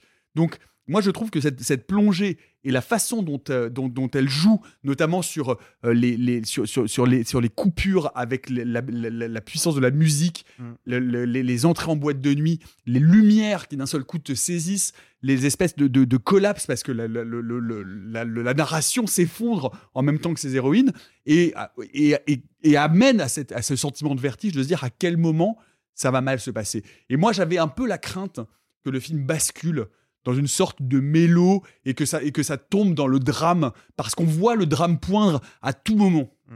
Et, et, et je trouve que, euh, elle, que, que, que euh, Molly Manning Walker réussit ce, ce, ce, ce tour euh, de, de, de, prestidigita- de prestidigitatrice absolument formidable d'a- de, de prendre et d'aller jusqu'au bout de son sujet sans jamais, à, à aucun moment, céder à une forme de facilité du pathos. Et ça, franchement, je trouve que c'est vraiment un, un coup de maître. Alexis.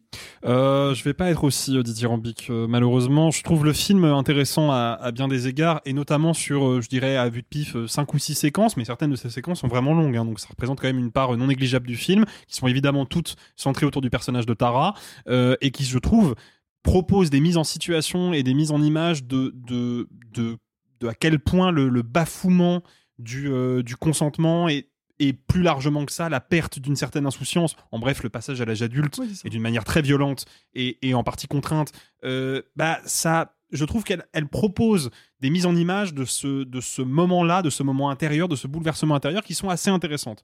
Euh, notamment effectivement des moments d'errance, notamment un, un, oui, un plan qui m'a vraiment beaucoup marqué, un plan large sur une Le rue euh, totalement vide, avec Tara au milieu, effectivement, un plan Le- au matin. Pas, ouais. pas vide, une rue dévastée où il ne Oui, reste que, les, que, que- Il que reste- des verres en plastique. Il reste que les cadavres de la soirée, les cadavres quoi. de la soirée, et, elle, euh, elle est et- toute et elle, seule. elle est au milieu de ça. Et c'est des images qui sont, qui sont pourtant hyper euh, quotidiennes et banales. On a déjà vu ces images-là 100 fois sur les réseaux sociaux, sur Internet, etc. Et là, je trouve qu'elle arrive à soulever la part de la part de tragédie euh, indicible, mais quand même très présente de ces situations-là. Je trouve le film intéressant pour ça. Néanmoins, et c'est une bonne chose que tu aies soulevé la parenté avec Spring Breakers, film qui personnellement m'agace profondément, euh, et ça a toujours été le cas, mais Spring Breakers, on peut pas enlever ça à Harmony Corinne, ça a été euh, l'émergence d'une nouvelle esthétique. En termes de filmage de la jeunesse et de la fougue de la jeunesse et de ses pulsions un peu autodestructrices, voire carrément autodestructrices, il y a eu un avant et un après Spring Breakers. Et moi je trouve que le souci, c'est que je sens que les séquences qui m'intéressent beaucoup et que je trouve très abouties dans How to Have Sex, je vois que c'est des séquences que Molly Manning Walker avait besoin de filmer. Elle avait besoin de se confronter à ces séquences-là. Tu penses à quoi? Ah, Je pense euh, notamment aux deux scènes euh, d'agression sexuelle du film. Clairement, pour moi, il y a, il y a- je sens qu'il y a- un besoin d'exorciser quelque chose. En tout cas, c'est ce que c'est ce que je sens à ce moment-là. Et sur les scènes dont je te parlais, hein, les moments d'errance, les moments de, de perdition, euh, certaines scènes de foule qui sont au début euh, très euh, très festives et très joviales et qui d'un coup, à cause d'un événement, d'un changement de point de vue, vont devenir très anxiogènes.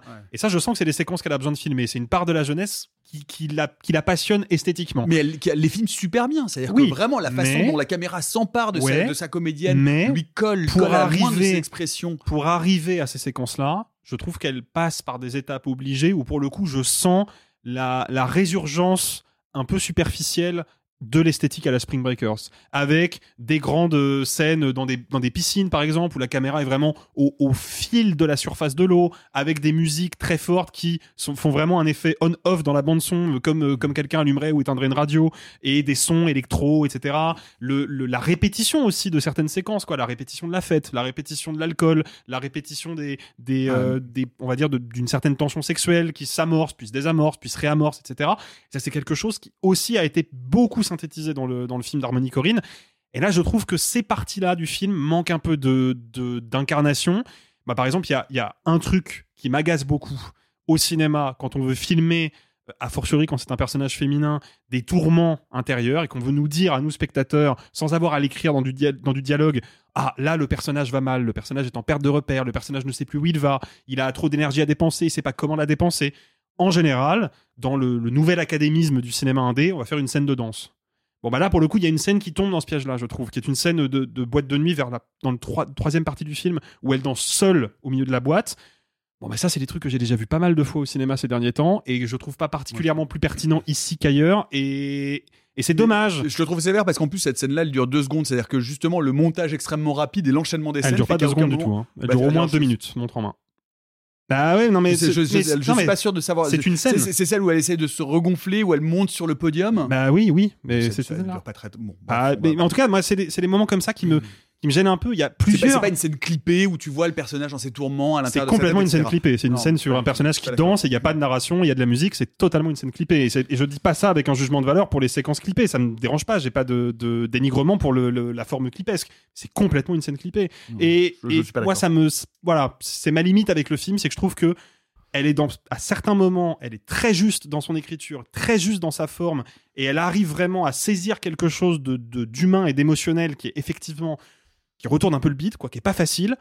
Il y a d'autres moments où je sens qu'on est un petit peu plus en pilote automatique et c'est dommage. Je trouve ça dommage de, d'osciller comme ça entre les deux. Simon.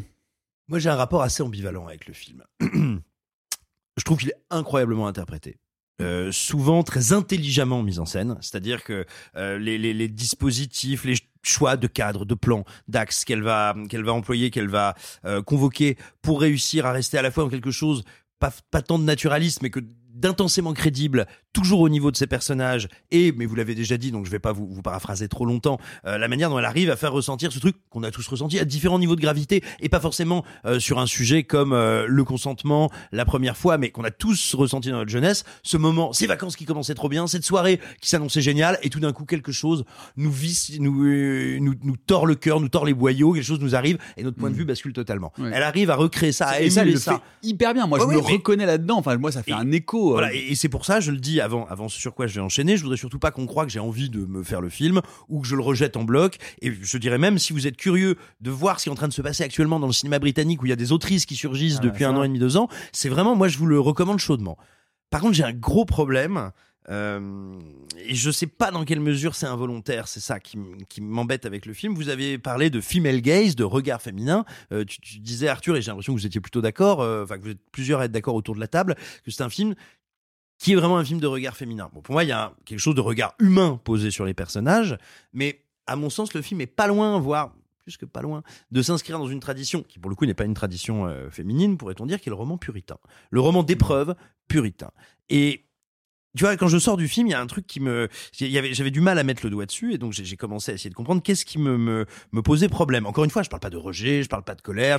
Qu'est-ce qui me posait problème dans le film? Euh, J'ai l'impression, par exemple, qu'on nous parle quand même d'un truc qui est extrêmement ritualisé, codifié dans la vie des jeunes gens, des adolescentes, des adolescents, euh, qu'on parle du spring break, des vacances entre potes et ou euh, des premières relations sexuelles. C'est voilà un, élément, un rite de passage très important, structurant, qui peut être, on le voit, le film le montre très bien, dramatique, terrible, tragique. Et je me disais pourquoi est-ce que je me sens mal à- Il y a un truc qui, qui, qui va pas avec moi là-dessus? J'essaye vraiment d'y aller pas à pas pour pas parce que je voudrais pas du tout donner l'impression que je troll sur le film. C'est vraiment pas le cas. Encore une fois, il a plein de qualités. J'ai l'impression que le film me parle uniquement de personnages et pas de structure. Et ça, pour moi, c'est un problème. Si tu parles de rite, de passage, de rite collectif, tu peux pas me faire, tu peux pas en rester au tragique des personnages, au tragique individuel. J'ai pas l'impression que ces gens, ils sont dans un système, dans une culture, dans une société qui favorise la culture du viol. J'ai l'impression que elle, elle est extrêmement mal tombée sur des jeunes gens qui eux-mêmes sont extrêmement mal tombés. Et ça, ça, ça commence, tu vois, là, à me faire, à, me- poser un, petit souci. Et en fait, cette qualité qui pour la charge émotionnelle du récit, est, très positive. Elle fait qu'en fait, j'ai pas l'impression qu'elle me raconte tant de choses de l'époque et de ses personnages. Ça freine un petit peu, un petit peu mon, mon enthousiasme, ou en tout cas mon adhésion émotionnelle. Ça la freine un petit peu. Et puis, là, je commence à me dire, mais tiens, c'est marrant du coup, parce qu'on parle effectivement des grandes bascules, parce qu'on parle du consentement, du rapport à l'autre et du respect de l'autre. Pourquoi est-ce qu'on parle du coup des premières relations sexuelles? Parce que là, on a une symbolique quand même qui est très forte, qui est pas anodine. Je veux dire, ce qui lui arrive à Tara pourrait tout à fait ne pas lui arriver avec une première relation sexuelle. Pourquoi est-ce qu'on parle de ça, de ce moment-là? Et c'est très chargé symboliquement. C'est pas anodin de parler de cette jeune femme qui va vivre une tragédie à ce moment-là. Et, et ça, pour moi, justement, je- j'en vois, j'en vois la trace dans, et quand même, je trouve que c'est remarquablement exécuté en termes de cinéma, dans la manière dont est géré cinématographiquement, euh, eh ben, ce viol. Ce viol qui, c'est pas un spoiler, je pense, de le dire, euh, voire même, c'est peut-être bien de le dire. à- Carton à- jaune. à- Voire, c'est peut-être euh, c'est peut-être pertinent de le dire à celles et ceux qui nous écoutent, qui ne va pas être une épreuve de cinéma à plein cadre. C'est pas un truc que tu vas prendre dans la figure. On ne sait pas de mettre à l'épreuve le spectateur avec ça. Euh, il va y avoir une ellipse et ensuite ça va euh, s'infiltrer dans la mise en scène et le montage euh, dans la suite du film. Et c'est encore une fois remarquablement exécuté. Mais je pense aussi que si cette scène n'apparaît pas du tout, je suis pas en train de dire, euh, je suis pas en train de dire qu'il faudrait avoir un truc terrible, frontal, affreux, machin, ou même pas, je suis même pas en train de dire qu'il faudrait avoir quelque chose. Mais le fait de ne pas du tout le représenter pour appuyer sur le trauma de cette première relation sexuelle, enfin, pour moi, on est dans une symbolique qui est très très proche de celle du péché originel en fait, de la faute. Non, mais à mon avis, à mon avis, tu fais fausse route, Timon. Mais Parce que- peut-être, attends, je- je- à mon avis, Nicolas, peut-être. Pourquoi? Parce que ce qui est intéressant, et je, vais donner la parole à Sophie aussi, mais ce que je veux dire, c'est que ce qui est intéressant, et là où Sophie a raison, et à mon avis, ce, que, tu- ce qui, ce t'échappe là, ce que tu manques, c'est que la question est vraiment ce qu'elle interroge et ce qu'elle pointe exactement, c'est l'ambiguïté du consentement. C'est vraiment de savoir est-ce que donner un consentement, est-ce que finalement tout oui vaut consentement? Et quel, Sophie le disait tout à l'heure, les signes avant-coureurs. Et c'est bien ça. C'est-à-dire qu'elle est dans cette zone grise où elle sent bien qu'il y a quelque chose qui s'est pas bien passé et pourtant, Et pourtant, elle a dit oui. Et, et c'est à partir de là que les choses vont se déliter jusqu'à arriver à un autre moment qu'on va pas révéler ici. Mais vas-y, Sophie, qu'est-ce que. Attends, j'entends bien, mais alors peut-être juste pour préciser mon, mon propos avant, avant de te passer la parole, Sophie. euh, ce que je veux dire, c'est que bien sûr, c'est son sujet, mais la manière dont elle le traite euh, me, me, me donne le sentiment euh, d'être plus proche d'un Thomas Hardy, de, Thérèse- de Tess d'Urberville ou de la foule, loin de la foule déchaînée, que d'un grand film féminin ou féministe. C'est un film qui me touche, c'est un film que je trouve intéressant, que je trouve assez accompli en termes de cinéma, mais que moi je trouve très classique en fait. Je le trouve très classique et très académique, dans son- pas dans sa mise en scène, pas dans sa forme, dans son rapport au personnage et dans son rapport au féminin. Non, moi, je le trouve au contraire complètement euh, nouveau, novateur. Et quand tu parlais de de rapports presque sociologiques ou euh, de, de, de passages individuels. Ce que le film raconte, c'est très très générationnel parce que on est à ce moment charnière où on incite, de, et c'est une bonne chose, hein, aux filles à être euh, euh, plus fortes, plus indépendantes, euh, d'avoir une forme de sororité beaucoup euh, beaucoup plus affirmée, et puis surtout d'avoir un choix vestimentaire parce que c'est important aussi comment elle s'habille dedans, d'être plus plus plus à même de comprendre sa sexualité, d'exprimer du désir, même d'être plus sexualisée. On en est à un, moment, et, je dis que c'est une bonne chose. On n'est plus à une répression du désir entre le moment où moi avoir une mon époque d'avoir une première fois aux alentours de euh, 15, 16 ans, c'était euh, oulala, attention, c'est quand même super jeune. À maintenant de, mais en fait, choisis l'âge à laquelle tu veux, enfin, tu veux faire ta première fois. On est dans un renversement de le féminin a le choix, tout simplement. Et, et- et- Aujourd'hui, mais est-ce que le film l'est? Je suis pas sûr du tout. mais justement, Ah, c'est je pense que le film n'est pas du tout. mais, mais, mais c'est ce que j'essaie de dire. En fait, c'est ce que le, le, le paradoxe, c'est qu'on incite aussi les jeunes filles à être plus proches de leur sexualité, mais c'est pas pour autant que toutes les filles vont au même rythme. Et, pour moi, c'est là que la zone, la fameuse zone grise intervient. C'est que le personnage de Tara, est-ce qu'elle était vraiment prête, ou est-ce que elle a aussi cette espèce de d'ambiguïté par rapport à ce qu'elle a envie d'être et par rapport à ce qu'elle est vraiment? Elle a envie d'être plus libre et d'être au même niveau que ses copines. Sauf qu'aujourd'hui, c'est plus les mêmes codes qu'il y a 10 ans, c'est pas les mêmes codes qu'il y a 15 ans, qu'il y a 60 ans. Et aujourd'hui, on est sur ce paradoxe-là. Et ça, je l'avais jamais vu au cinéma traité de cette manière-là et des conséquences que ça peut avoir directement. Et surtout, c'est dans une société où le consentement a fait son chemin. C'est-à-dire que cette zone grise, si tu notes bien, les autres personnages, y compris les personnages masculins, quels qu'ils soient, ils ont intégré la notion du consentement. Et, et, et- et en ayant intégré cette notion-là, malgré tout, ça n'empêche pas qu'effectivement, on arrive exactement dans ce qu'est en train de décrire Sophie, c'est-à-dire de décrire une génération de l'excès. Encore une fois, on parle de Spring Breakers, il y a aussi un éléphant dans la pièce, hein, les enfants. C'est Skins, hein. Skins, c'est 5 Bien ans avant Oui, Spring oui, Breakers. oui. Et Skins, c'est les premiers, c'est britannique, et la première série qui met pour le coup sûr, complètement hein. les pieds dans le plat et qui traite de ces sujets-là à bras le corps et qui parle d'une génération qui est, qui est totalement absente de la fiction. Et là, moi, ce que je vois, et je trouve que l'effet documentaire est aussi saisissant, c'est parce que, comme le disait Arthur tout à l'heure, moi, j'y crois. hein. C'est-à-dire que euh, je pense que tout ça, c'est- ces trucs-là, je- je- je- moi, je suis bien trop vieux pour savoir si ça existe, mais je suis convaincu que Hmm. c'est que c'est Moi, que il y a c'est 20 ans, j'étais à Malte, c'était déjà un peu ça, mais c'est. Non, puis au-delà de ça, par rapport à ce qu'a dit Simon, euh, moi, il y a un truc qui fait que euh, j'ai connu des Tara, et j'ai connu des Sky, et j'ai connu des Badger, et j'ai connu des Paddy. Et en fait, du coup, vu que je, re- je reconnais pas forcément moi, mais des gens qui ont fait mon parcours d'adolescent et de jeune adulte dans chacun des personnages, bah du coup, ça me rend le film générationnel, euh, pas que générationnel, mais assez universel quelque part. C'est-à-dire que c'est pas un film qui me parle que de Arthur Sios et de ses amis, mais en fait, je comprends que c'est un film qui parle en fait de d'êtres humains qui sont tellement bien caractérisés que ça parle de la société actuelle. Et tu disais, ça parle pas du patriarcat proprement parler. Je suis pas forcément d'accord parce que justement, euh, dans la manière dont euh, certains personnages vont réagir d'une certaine manière ou d'une autre, ou des pressions qu'il va y avoir entre Tara et son ami, qui va avoir des jalousies, etc.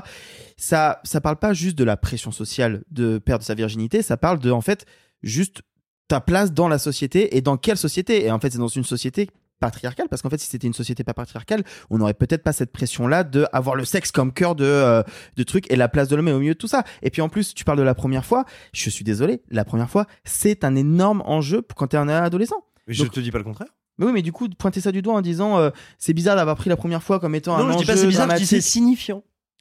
Bah, c'est signifiant parce que je sais que pour à peu près 90% des gens que je connais, la première fois a été quelque chose d'extrêmement signifiant.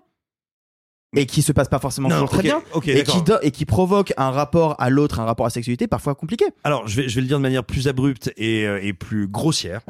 Euh, pour moi, le film s'inscrit dans, une dans toute cette tradition, notamment du roman britannique, de femmes qui sont maudites ou mises à l'index ou qui vont souffrir de manière terrible du fait de la sexualité et parce qu'en fait finalement la sexualité ne peut leur apporter que ça. Bah non, et puis là, sur le, pour le coup, la fin, mais je peux pas en, ré- en révéler, mais il y a- il y, a ce moment-là. Et je parle pas du scénario, je parle bien de la mise en scène. Ouais, ouais, mais justement, en fait, dans la mise en scène, le personnage de Tara se retrouve face à, et on parle de, de- on n'a pas dit le mot, on l'a dit un peu en français, mais de coming of age, de passage à l'âge adulte. Le moment où elle, pour moi, c'est c'est pas ce qui lui arrive dans le film, c'est le moment où elle décide de remonter dans l'avion à la fin, qui est le moment du coming of age. C'est pas un spoil, elles sont en vacances, hein, il y a forcément un moment où elle remonte dans un avion. Euh, et où en fait, elle va décider et être obligée de décider de ce qu'elle va faire de cette épreuve. Et là, c'est novateur. Ouais, Ouais, je suis mille fois d'accord. Bah, alors juste moi je- globalement je suis je suis je suis pas enfin moi j'ai pas du tout ressenti le film comme toi euh, Simon. Malheureusement désolé tu es tu es seul ce soir. Euh, mais mais j'ai quand même envie d'abonder dans ton sens ne serait-ce que pour euh, Le éveiller la, la curiosité des, des auditeurs et des auditrices qui ont peut-être pas encore vu le film euh, et qui auraient peut-être envie de justement avoir des, des pistes d'interprétation. Je précise que ce que je vais dire ce n'est pas une affirmation ce n'est pas ce que je pense c'est une interprétation possible mais ce que tu as dit par rapport au, au roman d'épreuve puritain c'est ça le terme que tu as Oui, utilisé absolument. euh, je vais reprendre le même. Euh, ce que tu as dit a euh, réveillé un truc en moi, la toute dernière réplique du film, et que évidemment je vais taire hein, parce qu'elle a, elle a une importance cruciale, mais la toute dernière réplique du film pourrait très bien être la dernière réplique d'un roman d'épreuve puritain. Donc il y a une, euh, une, euh, il y a peut-être une interprétation qui est, qui est possible. Et je ne le dis pas comme une attaque du film. Je, je ne le dis pas du tout comme une attaque contre le film. Je le dis comme quelque chose qui, pour moi, le- ne le rend pas si novateur que ça. Je le trouve brillant à plein d'endroits, mais j'ai pas l'impression de voir quelque chose de très neuf. Et cette dernière phrase, elle dit aussi précisément ce que disait Sophie, c'est-à-dire que maintenant tout est à construire et maintenant cette expérience, elle est, elle, elle, elle, elle est, elle est là et elle fait pas, elle, elle est partie prenante de l'existence et il va falloir composer avec, d'autant plus dans le contexte dans lequel elle rentre, puisqu'on apprend quelque chose à un moment donné qui va aussi faire basculer euh, son été. Donc euh, non, non, je, je suis, je suis pas pour moi, d'accord. c'est pas, euh, pas tant la dernière phrase, c'est la, la dynamique qu'elle va avoir. Mm. Parce qu'en fait, une phrase, elle peut être prononcée de 10 000 manières différentes. Mais là, y, il y a une gestuelle qui va avec, il y a un cadrage qui va avec, qui nous laisse sous-entendre que ça y est, entre guillemets, l'âge adulte co- commence en fait. C'est pas, euh, elle n'est pas, pour moi, adulte à la fin, mais par contre, elle réagit d'une manière qui est valable d'un point de vue adulte. How to Have Sex de Molly Manning Walker avec Mia McKenna Bruce, Lara Piquet, Enva Lewis. Euh, et vous, est-ce que vous êtes plutôt vacances all inclusive ou Talasso à la bourboule? Eh bien, comme d'habitude, vous pouvez. Oui, tu Talasso à la bourboule. Tu cites beaucoup Bourboule dans ce podcast, Un- je vous trouve. savez, un- La bourboule, monsieur. La bourboule déjà. Pardon, excusez-moi. Et un Bah, petit vous- nonagénaire un peu riche avec une santé fragile en Talasso. Euh, moi, si vous voulez, vous pouvez, m'envoyer un DM. Euh, d'ailleurs, est-ce que vous savez d'ailleurs, ça me fait penser à cette histoire, je sais pas si vous. Est-ce que vous savez pourquoi on ne voit jamais de cochons cachés dans les arbres? Parce qu'ils sont très doués. Parce qu'ils sont très bien cachés. Ils sont très bien cachés. C'est pour ça que j'aime. Je crois que c'est pour ça que j'aime ce film. Vous vous souvenez pas elle- À un moment donné, elle fait, elle fait toute une série de blagues complètement nazes avec Badger. Ah Voilà. Elle lui dit pourquoi les, pourquoi les cochons sont bien, pourquoi on ne voit jamais les cochons cachés dans les arbres Parce qu'ils sont vraiment bien Ouais, cachés. Parce qu'ils font ça vraiment bien. Et quelle est la différence entre, entre une prune et un canard aussi? Ça, je me rappelle pas. Mais celle-là, elle rate la chute. Ouais, c'est ça. Donc je l'ai La pas. prune est violette, pas le canard. Ah bah oui, mais c'est comme la différence entre un merle. Quoi? La différence entre un Et merle. si nous arrêtions de, si nous arrêtions de l'antiponner Oh, allez. Pour euh, retourner aux actus du côté des studios, la Warner met un nouveau film tourné, monté, terminé à la poubelle, Arthur. Alors oui et non, il s'est passé un truc très intéressant ce week-end. Il y a ce film euh, coécrit par euh, James Gunn avec John Cena qui a été annoncé maintenant il y a plusieurs années. Un film live action avec intégration d'animation Looney Tunes qui s'appelait Coyote versus Acme, euh, qui était tourné, fini de tourner, qui était en post-production, qui devait sortir en 2024 si je me trompe pas.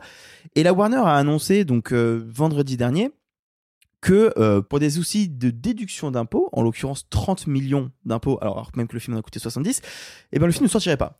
Souvenez-vous, il s'est passé la même chose il y a quelques mois avec le film Bad Girl de euh, Adil et Bilal qui avait coûté 90 millions et qu'on avait squeeze, mais pour le coup intégralement, euh, pour juste payer moins d'impôts. C'est quand même un, sacré délire de vouloir faire des films et puis au final de dire, bof, on l'a payé, ouais, mais on a trop de production, on a trop de trucs avec Max et tout, c'est chaud, vas-y, on le tège. Il s'est passé un truc par contre intéressant, c'est que Bad Girl avait provoqué, mais vraiment des semaines et des semaines de tollé. Vraiment, tout le monde avait insulté la Warner, euh, le président, euh, vraiment, c'était intense. La Warner n'a pas réagi, rien, rien. Par contre, suite à cette annonce, les artistes mêlés à la production du film, ont commencé à dévoiler des images du film. On commençait à montrer, ah bah tiens, moi j'avais fait la BO, euh, bah vu qu'elle va jamais sortir, je vous donne un extrait de deux minutes. Ah bah tiens, moi j'étais sur le film, bah du coup je vous filme cette cascade. Et en fait, la Warner était très embêtée parce que pour le coup, les internautes commençaient à voir ce film qu'ils ne devaient jamais voir. Donc il y a eu une première réaction qui a été de bloquer toutes ces vidéos sur Twitter. Plus les droits, plus rien, on a tout bloqué. Et puis, euh, la Warner a décidé de faire un truc que je trouve absolument aberrant, qui est de, ok, le film va sortir, on propose à qui veut l'acheter de le distribuer. C'est-à-dire que donc là, actuellement, il y a des projections organisées par la Warner pour faire venir les gérants de Netflix, d'Amazon et autres pour dire euh, bah on vous montre votre film et si vous voulez vous pouvez distribuer. Alors oui c'est notre film mais ce sera à vous. Ce qui est quand même une aberration totale quand tu réfléchis deux secondes parce que les Looney Tunes c'est quand même la franchise phare avec peut-être d'ici actuellement mais c'est plus récent là. Les Bah, Looney Tunes, ça a historiquement. même- historiquement depuis 70-80 ans les Looney Tunes c'est la franchise phare de la Warner. C'est comme si demain Disney disait j'ai un nouveau film Mickey mais franchement euh, j'aimerais bien payer moins d'impôts parce que je Paramount Plus, quoi. Vas-y, Flemme. go Mara- Paramount Plus exactement. Et spoiler évidemment que les plus intéressés c'est Netflix et Prime. Euh, ça pose quand même une vraie question de encore une fois à qui appartient les œuvres. Ça pose une vraie question de euh, qui sont les gens qui financent les films? Comment ils voient l'art? Et, euh, et puis ce qu'on est prêt à faire pour juste payer moins d'impôts parce que la Warner est dans la crotte. Mais ça on le sait il y a eu plusieurs échecs de films au box-office ils financent certains trucs un peu n'importe comment c'est sans doute un peu compliqué pour leur fin d'année parce qu'on va avoir un Aquaman qui risque d'être compliqué enfin avec une promo un peu tourmentée euh, Ah, il y on en a va pas, pas surtout. Il y bah en a oui, bah, y a rien, il y a vraiment littéralement rien. Ce qui est intéressant néanmoins, c'est que euh, il y a eu ce revirement qu'on n'avait pas eu sur Bad Girl. Revirement, est-ce que c'est parce qu'il y a eu un bad buzz? Est-ce que c'est parce que les artistes ont commencé à partager? Bat Buzz? Oh, Oh, pas mal. Est-ce que c'est parce qu'il y a carrément, il y a carrément eu des députés qui ont, com- qui ont pris la parole Il y a un député du euh, du Texas, de euh. Joaquin Castro, qui a dit que c'était euh, une manière absolument dégueulasse de vouloir faire des économies d'impôts sur un film entièrement fait. Euh, Il a comparé ça à une arnaque à l'assurance. il a comparé ça à une arnaque à l'assurance, tout à fait. Et, euh, et juste pour vous sachiez, après, moi je me méfie un peu toujours de ces titres-là, mais il y a certains réalisateurs qui ont pu voir le film dans les fameuses projos à la vente. C'est un peu le marché du film, mais euh, juste pour ce film. Euh, notamment euh, Lord et Miller, hein, à qui l'on doit euh, les films Lego, Spider-Verse, etc. Qu'on dit que c'était la meilleure version des Looney Tunes sur grand écran. Alors bon, moi j'aime personnellement les Looney Tunes passent à l'action de Joe Dante, mais, mais au-delà de ça, je sais pas si c'est un appel du pied, si c'est un côté en mode vous avez vu, on a bien fait de se battre pour que le film sorte. Le fait est que squeeze un film uniquement pour passer des- pour économiser des impôts, c'est juste immonde. Et en vrai, le- ce que tout le monde se demande, c'est est-ce que d'autres films subiront le même sort? Et vu ce qui est en train de se passer, à la Warner notamment, mais pas que, bah, c'est pas impossible. Mais en plus, moi, ce que je- la grande leçon, je trouve, à, à retenir de cette actualité, c'est que on le sait, hein, ça fait longtemps maintenant, que les, les grands studios américains ne sont plus dirigés par des euh, producteurs euh, capitalistes, mais cinéphiles, sont dirigés par des financiers capitalistes qui voient le cinéma comme un produit de consommation. Mais la petite particularité de Warner, c'est qu'en plus d'être des financiers capitalistes, ils sont un peu cons. non mais vraiment, enfin, je, je- je- C'est pas un pléonasme? Euh, alors, certainement. Bah, en même temps, non, parce que en vrai, Netflix, en termes de stratégie, on peut pas leur enlever ça quand même. hein. Ils ont toujours un coup d'avance sur la concurrence, c'est quand même assez spectaculaire. Warner, ils font que des conneries, quoi. Mais alors, il y a, il y a beaucoup de discours internes, c'est dit compliqué, on n'arrive pas à savoir, mais beaucoup de gens qui sont même dissidents du président, d'où vient un, un petit peu de lui, quoi. Ben oui, oui. Et c'est lui qui décide de dire, bah, pff, votre Mais film à 70 millions. Il faudra, euh, il faudra suivre cette affaire parce que c'est pas dit qu'il n'y ait pas des, des conséquences euh, d'ordre légal, Légal. Parce qu'à mon avis, l'État américain va commencer à se pencher un peu là-dessus. Il y a une légende urbaine dont je parlais à Sophie d'ailleurs il y a pas longtemps, je sais plus pour quel sujet, mais euh, aux États-Unis, il y a pas mal de gens qui vous diront qu'on peut échapper à peu près n'importe quel organe judiciaire, pas à l'IRS, qui est l'inspection euh, générale des finances euh, publiques, le- l'équivalent de- des impôts chez nous. Euh, et apparemment, ils ont des, enfin, ils sont très très très très très vénères. Et si jamais l'IRS commence à mettre son nez dans les affaires de Warner parce qu'il trouve ça un petit peu louche, ça va ça va chauffer euh, sévère. Transition, un petit mot de la fête des Cougours qui passionne nos amis d'outre-Québec qui ont découvert il y a peu cet étrange légume, ressemblant à s'y méprendre à une énorme paire de couilles. Qui a dit que le cinéma de genre en France se portait mal? Qui autour de cette table Levez la main? Je veux. je veux Alors, des- il y en a eu un. Il y en a eu un. Alors non, Si, j'ai Sophie, pas dit toi. se Ah bah moi je le dis. Non, mais je- pas d'un point de vue artistique, d'un point de vue économique, Si, on va pas se mentir, a un c'est film quand qui même pas fou. grave hein. vénère il y a quelques semaines. Oui, acide. Ouais, voilà. Bah oui. Bon, cette Bah, année nous montre de façon spectaculaire, en tout cas, que ce n'est pas vraiment, ou c'est peut-être un peu moins le cas qu'avant, puisque euh, Caca. cette semaine, c'est c'est un peu moins le cas qu'avant. Excellent. Eh bah dis donc, on rigole bien, elle est pas mal celle-là. hein. ouais, c'est marrant. Ouais, ouais. Et tu connais une rime avec euh, euh, particule, ça rime avec quoi? Non, rien. Avec follicule. Euh, donc, Voilà. allez, follicule, merci. Ça, ça rime avec homoncule aussi, figure-toi. C'est une petite euh, créature. bah, moi, Euh, cette Ah. semaine, tout particulièrement, nous montre que bah, le film de genre se porte finalement pas si mal que ça, puisque nous avons deux sorties. Deux sorties dans la même semaine, deux films de genre français. Et on commence par un film que l'on aurait pu titrer Le Festival de la Torgnole ou La Fête de la Mandale. Vincent est graphiste dans une agence quand soudain, sans raison explicite, tout le monde commence à lui taper sur le coin de la gueule, mais avec la ferme intention de le tuer. J'étais euh, à mon poste de travail et on m'a agressé. Il y a une absence au niveau du regard et ils foncent sur moi. J'ai l'impression qu'il y a un délire autour de moi, quoi. Vous êtes senti en colère euh, ces derniers temps? Pense que vous cherchez l'attention des gens qui vous agressent quelque part. Vincent doit mourir de Stéphane Castan avec Karim Leclou et Vima Laponce, euh, qui était sélectionné également à Cannes, où il nous avait laissé une belle impression. Euh, Simon, Vincent doit-il toujours mourir euh, six mois après? Encore et toujours. Vincent doit mourir, c'est une expérience un petit peu étrange parce que euh, il était il était euh, précédé euh, de pas mal de bruissements. on paraissait qu'il y avait un concept un peu dingo et tout. Et puis alors le film démarre et on peut dire qu'il démarre in medias res, vraiment dans l'action. Et moi, au bout de trois minutes, je me dis, waouh, j'adore ce concept, mais c'est intenable. C'est un concept de court métrage ou de BD génial. C'est impossible de faire un film. 20 minutes après, je me dis, putain, ils le tiennent, ils le tiennent. Et une heure et demie après, je fais, mais c'est génial. Ce que je veux dire, c'est que il y a un concept complètement tordu, complètement fou, qui est, je trouve, très régulièrement renouvelé tant par le hum, scénario, par la dramaturgie, que par la mise en scène, qui est vraiment travaillé par le récit, c'est-à-dire qu'on va se poser des questions très matérielles, très concrètes. Quand tout à coup, les gens ont envie de te tuer et que ça se répand exactement comme une maladie. Il y a de plus en plus de gens qui ont envie de te tuer. Ils savent pas pourquoi, hein, juste quand ils voient ta tronche, euh, bah, ils ont envie de faire du pâté avec. Quoi. Euh, bah, qu'est-ce, qu'est-ce que ça a comme conséquence matérielle, terre à terre, concrète Et le film va dé- euh, dérouler ce, ce fil-là. Et je trouve justement en restant toujours au niveau de ces personnages, qui est pas évident quand t'as un concept aussi délirant avec une mise en scène qui, est, qui pourrait paraître un peu, j'ai envie de dire, flottante passe-partout moderne, euh, comme dans le règne animal, mais qui là est euh, extrêmement rugueuse. euh, souvent très intense, je trouve. Euh, des comédiens que je trouve exceptionnels. Et on a, il y a quand même une Vima Laponce qui arrive à nous faire croire qu'elle a un personnage alors qu'elle a pas de personnage. Euh, Non, mais c'est vrai, tu vois. Je veux dire, le, le film n'est pas parfait, notamment le l'écriture du personnage féminin est assez superficielle et pourtant elle uniquement par les nuances de son jeu elle va donner de l'épaisseur à ce à cette protagoniste je trouve ça remarquable Euh, et puis surtout moi ce qui fait que le film me me, me, me sidère et, et me marque aussi fo- aussi fortement euh, je trouve qu'il il parvient sans être du tout, comment dire, euh, euh, postmoderne à deux balles ou sans avoir de prétentions euh, euh, politiques revendiquées, etc.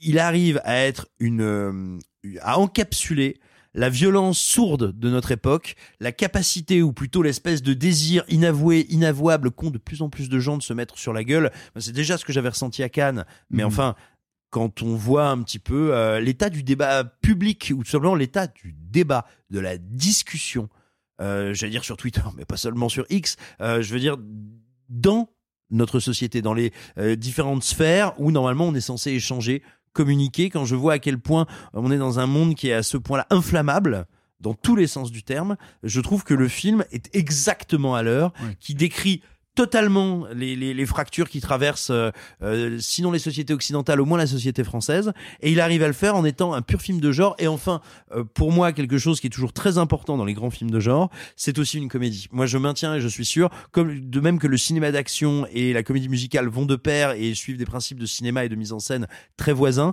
l'horreur et la comédie, c'est la même chose. C'est du rythme, c'est du tempo et c'est le grand vertige de l'absurde. Donc, je veux dire, une comédie doit un peu te terrifier ou doit un peu te t'inquiéter et je pense qu'une un grand film d'horreur doit toujours te faire rire aussi, ne serait-ce qu'un rire nerveux de, de malaise. Et là, moi, dans Vincent doit mourir, je passe mon temps à me marrer comme une baleine et à me dire oh putain mais non, j'aurais pas dû rire, c'est affreux, c'est ah, c'est horrible, ah, c'est drôle. Et enfin voilà, vous savez à peu près à quoi ça ressemble maintenant de passer une séance avec moi, c'est extrêmement intéressant. Et voilà, tout ça fait que pour moi, Vincent doit mourir est une énorme surprise, puis c'est un premier long.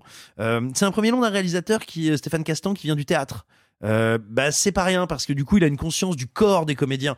Euh, vous savez, on, dit, parle souvent de la théâtralité et quand on emploie ce terme, c'est pour parler de choses très rigides. Bah en fait non, le théâtre c'est aussi qu'est-ce que je fais du, du corps de ces trois quatre comédiens qui sont juste sur des planches et comment je fais pour, pour faire exister des corps, uniquement des corps euh, devant un public. Bah du coup, même avec des moyens très limités parce qu'on sent bien qu'il a pas un gros budget avec pas tant de décors que ça, il arrive à donner une physicalité, un impact et une puissance, je trouve, à tout ce qui se déroule, même aux micro-actions, que je trouve incroyable. Et figurez-vous qu'on entend même Nicolas Martin dans le film. C'est vrai. C'est la meilleure chose du film. Oh, allez. C'est pas vrai. Il y a un combat de lutte en fausse sceptique qui est quand même Oh. très, très, très agréable. Euh, ou très désagréable. Arthur. Euh, je serais un petit peu moins dithyrambique, même si je trouve que le film est très intéressant. Euh, je vais, je vais garder, je vais commencer sur les points forts. Je trouve qu'effectivement, euh, Simon a raison. Je trouve que le, le sous-texte que ça raconte, l'interprétation est assez folle. Euh, je- moi, j'en rajouterais peut-être une couche sur. Je suis très impressionné par la mise en scène et la manière qu'a euh, Castan de me faire ressentir chaque coup, le poids de chaque action, la pression quand on a, on est dans une voiture et que d'un seul coup il y a une troupe de personnes qui te sautent dessus et là et comment la caméra gère ça, comment la caméra te retransmet ça? Moi, je trouve qu'il y a un, un travail qui est absolument fascinant. Mais j'ai un problème et qui est un problème assez important parce que il faut savoir que j'étais à la conférence de presse de Wild West il y a maintenant deux ans quand le projet a été annoncé que c'était un des tout premiers projets donc c'est de cette branche Wild Bunch dérivée à Bordeaux euh, voilà En Euh, collaboration avec Capricci. voilà, exactement. Euh, il se trouve que c'est un film qui réside, on l'a dit, sur un concept. Le concept est très fort. En vrai, je trouve l'idée absolument brillante. Du jour au lendemain, je croise le regard de quelqu'un, cette personne veut me tuer. Ça envoie des images folles. Et le film le fait très bien. Et Karim Leclou est obligé de, de tabasser des gosses pour se défendre. Il y a Ça, ça, Non, Stéphane, mais- Stéphane le dit parce qu'il était invité, on l'a fait l'avant-première à Hurlequin la semaine dernière. Et Stéphane dit en fait, moi, c'est un film où j'ai fait tout ce qu'on n'a pas le droit de faire. Bah ouais. Que Les fait- vieux, fait- les jeunes. voilà, j'ai- fait tabasser, euh, j'ai fait tabasser des gosses, euh, j'ai fait euh, tabasser un SDF, j'ai fait ce combat, Ouais. comb- combattre des gens dans la merde. Enfin, je, suis allé vraiment, j'ai fait ce que je voulais. Et, Et ça, c'est ça génial. fait partie du côté un peu jubilatoire de ce film qui, est, Bah ouais. qui est- qui est assez, qui est assez plaisant. Et je suis mille fois d'accord. Le problème, c'est que le concept, c'est dès que Karim Leclou regarde quelqu'un, ça personne a envie de le buter. Bah ouais, mais c'est pas le cas. Il y a plein de gens dont il croise le regard, il se passe rien. Et pourquoi? Et en fait, c'est pas une petite anomalie, parce que ça se reproduit plein de fois, mais en même temps, il y a des moments où, il va regarder un personnage, il va rien se passer, puis 30 secondes après, il se passe un truc. Je ne comprends pas, en fait, parce que dans la narration, dans le récit, dans les dialogues, on me l'explique jamais. Alors bon, certes, on ne sait pas ce qui se passe, et c'est l'incompréhension. Et c'est un peu ce sur quoi le film veut jouer. Le ah, ça va évoluer, les médias ne savent pas, etc. Il n'empêche que moi, il y a plein de moments où je ne comprends pas pourquoi il se passe ça. Et c'est pas pour être Ça marche pas avec tout le monde, Ça c'est marche pas. C'est bizarre. C'est exactement comme une maladie, tout le monde n'est pas touché. Ouais, sauf que pourquoi d'un seul coup t'es pas touché, et puis 30 secondes après tu peux l'être. C'est ça, pourquoi c'est en on-off? Enfin, tu vois, il y a, il y a un- il y a un- il y a un- Pourquoi pas? Bah, non mais par exemple, alors je vais bien, mais, en fait, Castan, ça- les- bah, Stéphane l'expliquait aussi. hein, il, l'e- il expliquait à la projection. Il dit attendez, vous avez vous avez échappé au pire parce qu'il y a un moment donné où euh, normalement. Il y, a, y y y une inco- il y a une grosse, il y a une bien plus grosse incohérence que ça. Euh, c'est la scène dans le bateau ouais. où euh, en fait euh, il est en train de dormir et il se fait réveiller parce qu'il est en train Bah de oui. tabasser.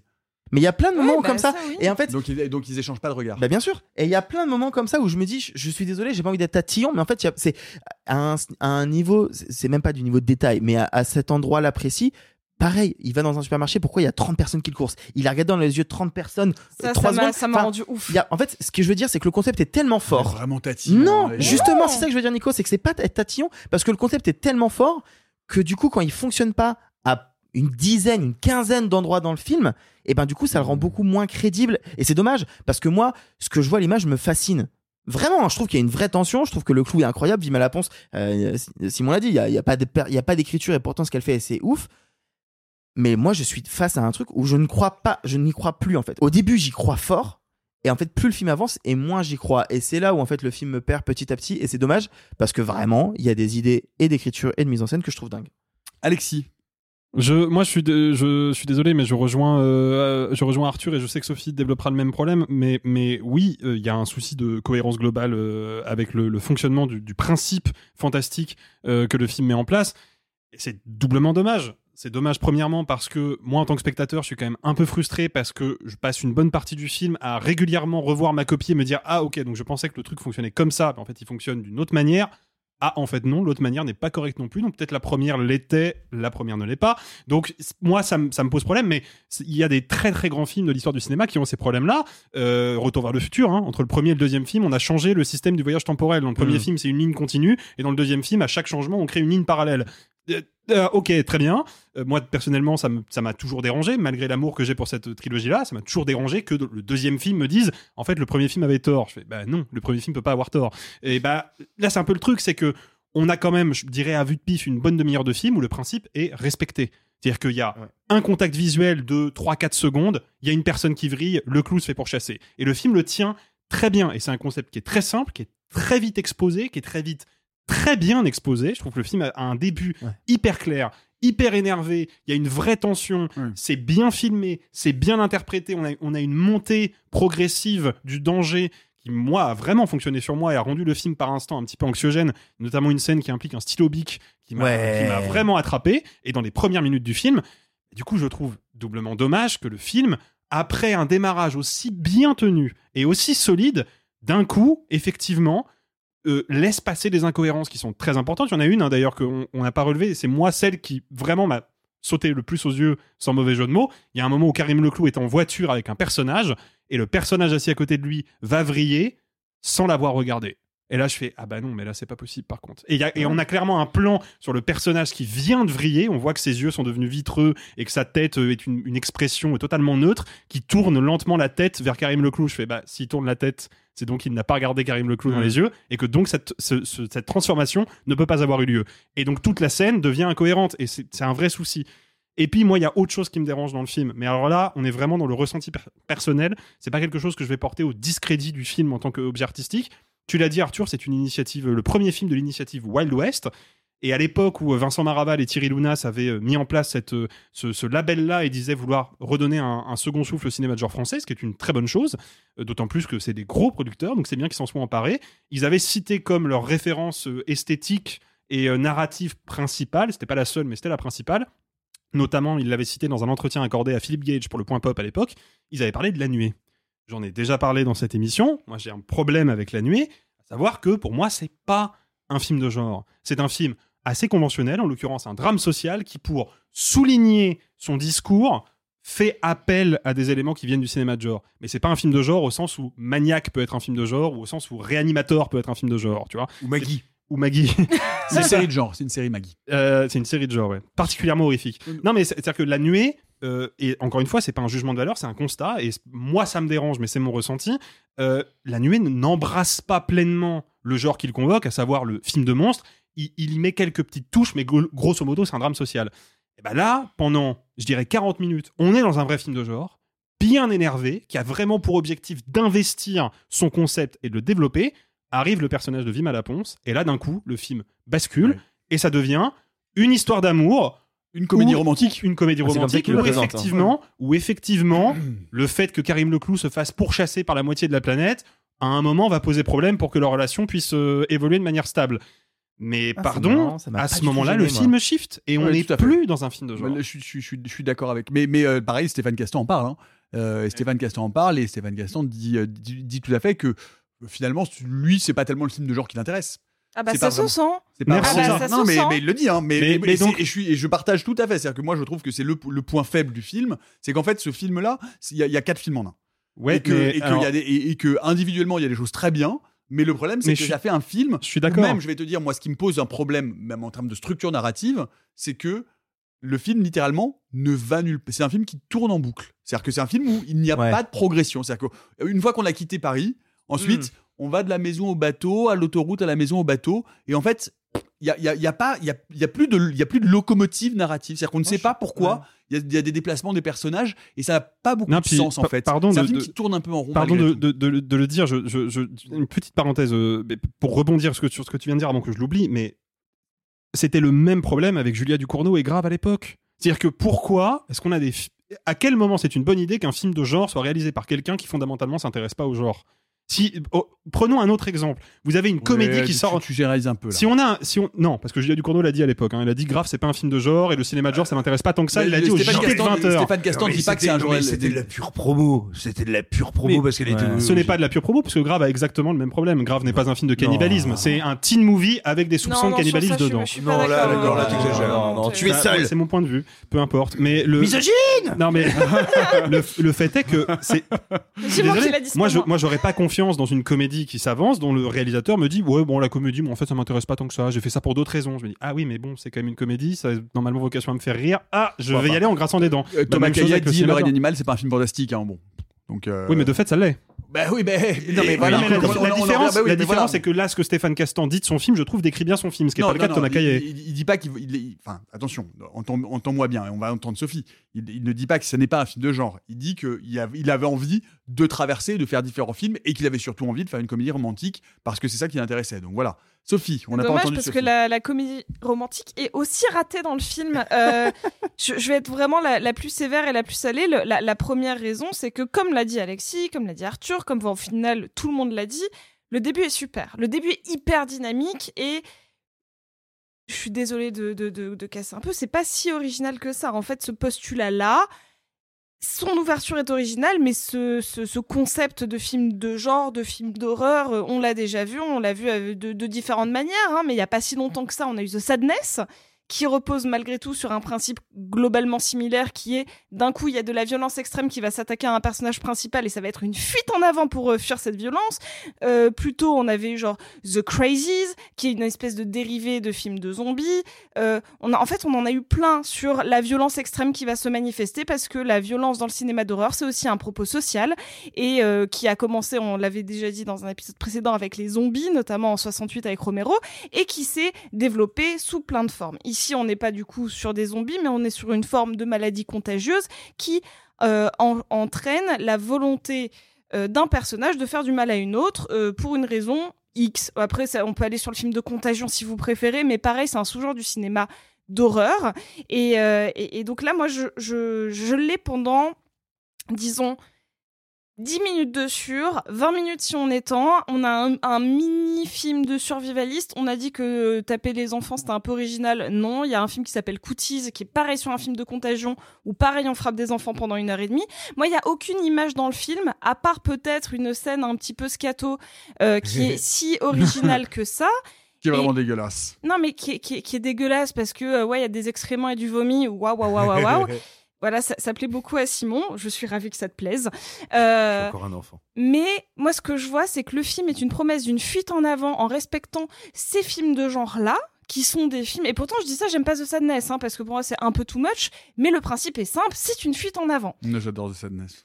Non, mais je, j'aime bien l'idée. Ça va un peu trop loin pour moi. Au bout d'un moment, la violence gratuite, c'est pas. Mais c'est un autre débat.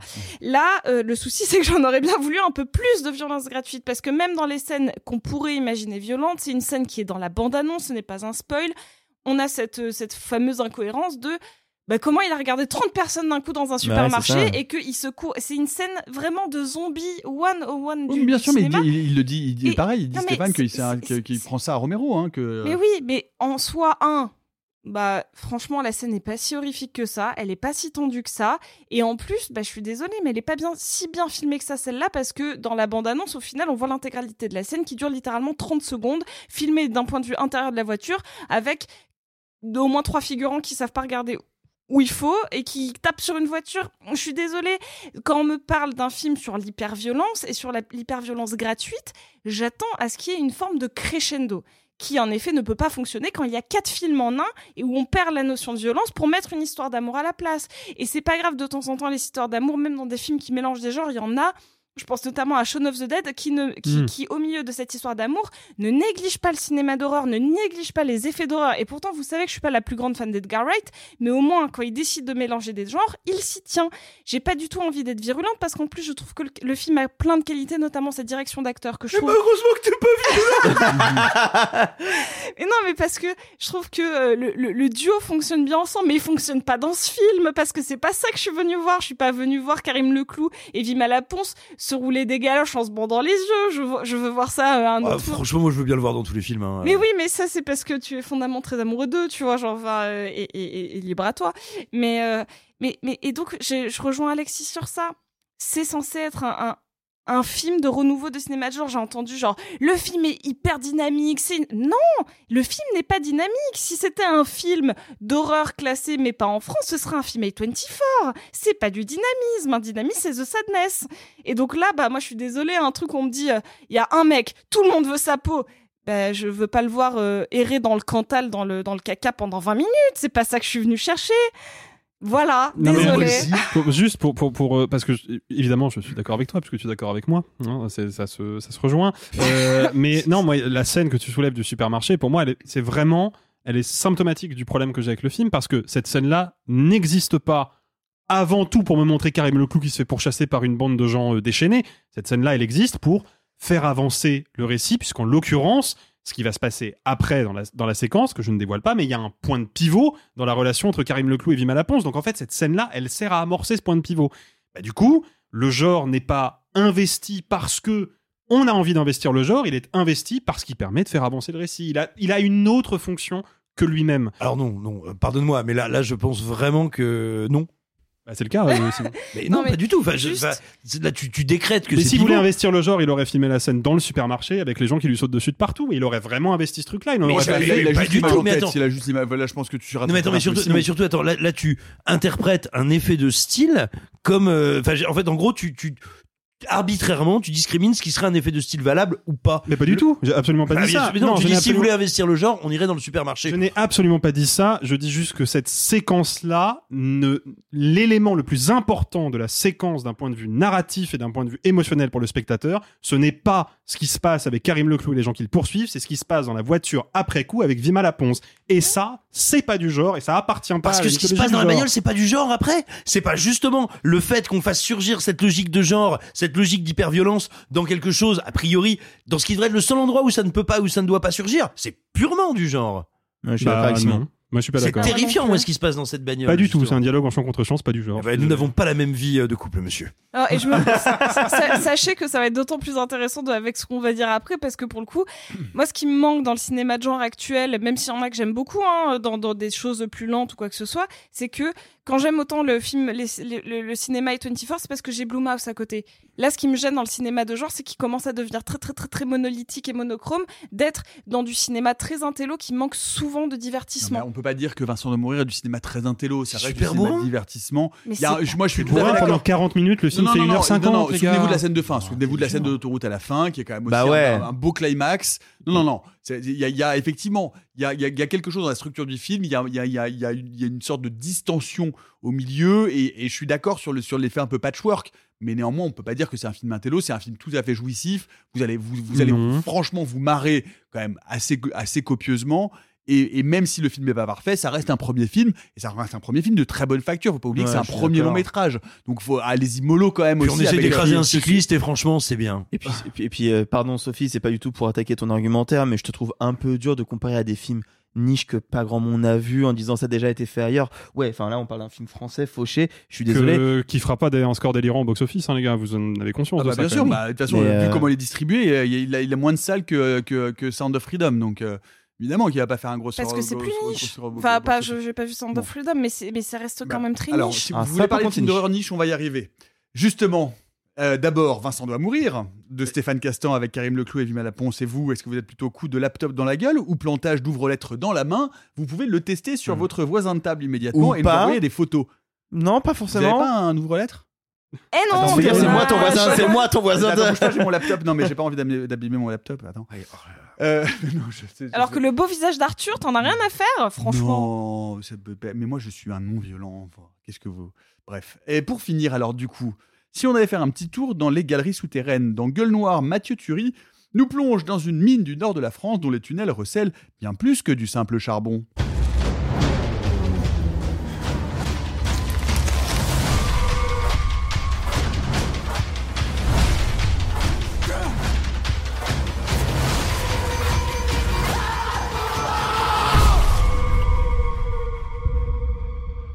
Gueule noire de Mathieu Turi avec Samuel Le Bihan, Amir El Kassem, Jean-Hugues Anglade et Philippe Torreton. C'est le troisième long métrage de Turi après Hostile et Méandre.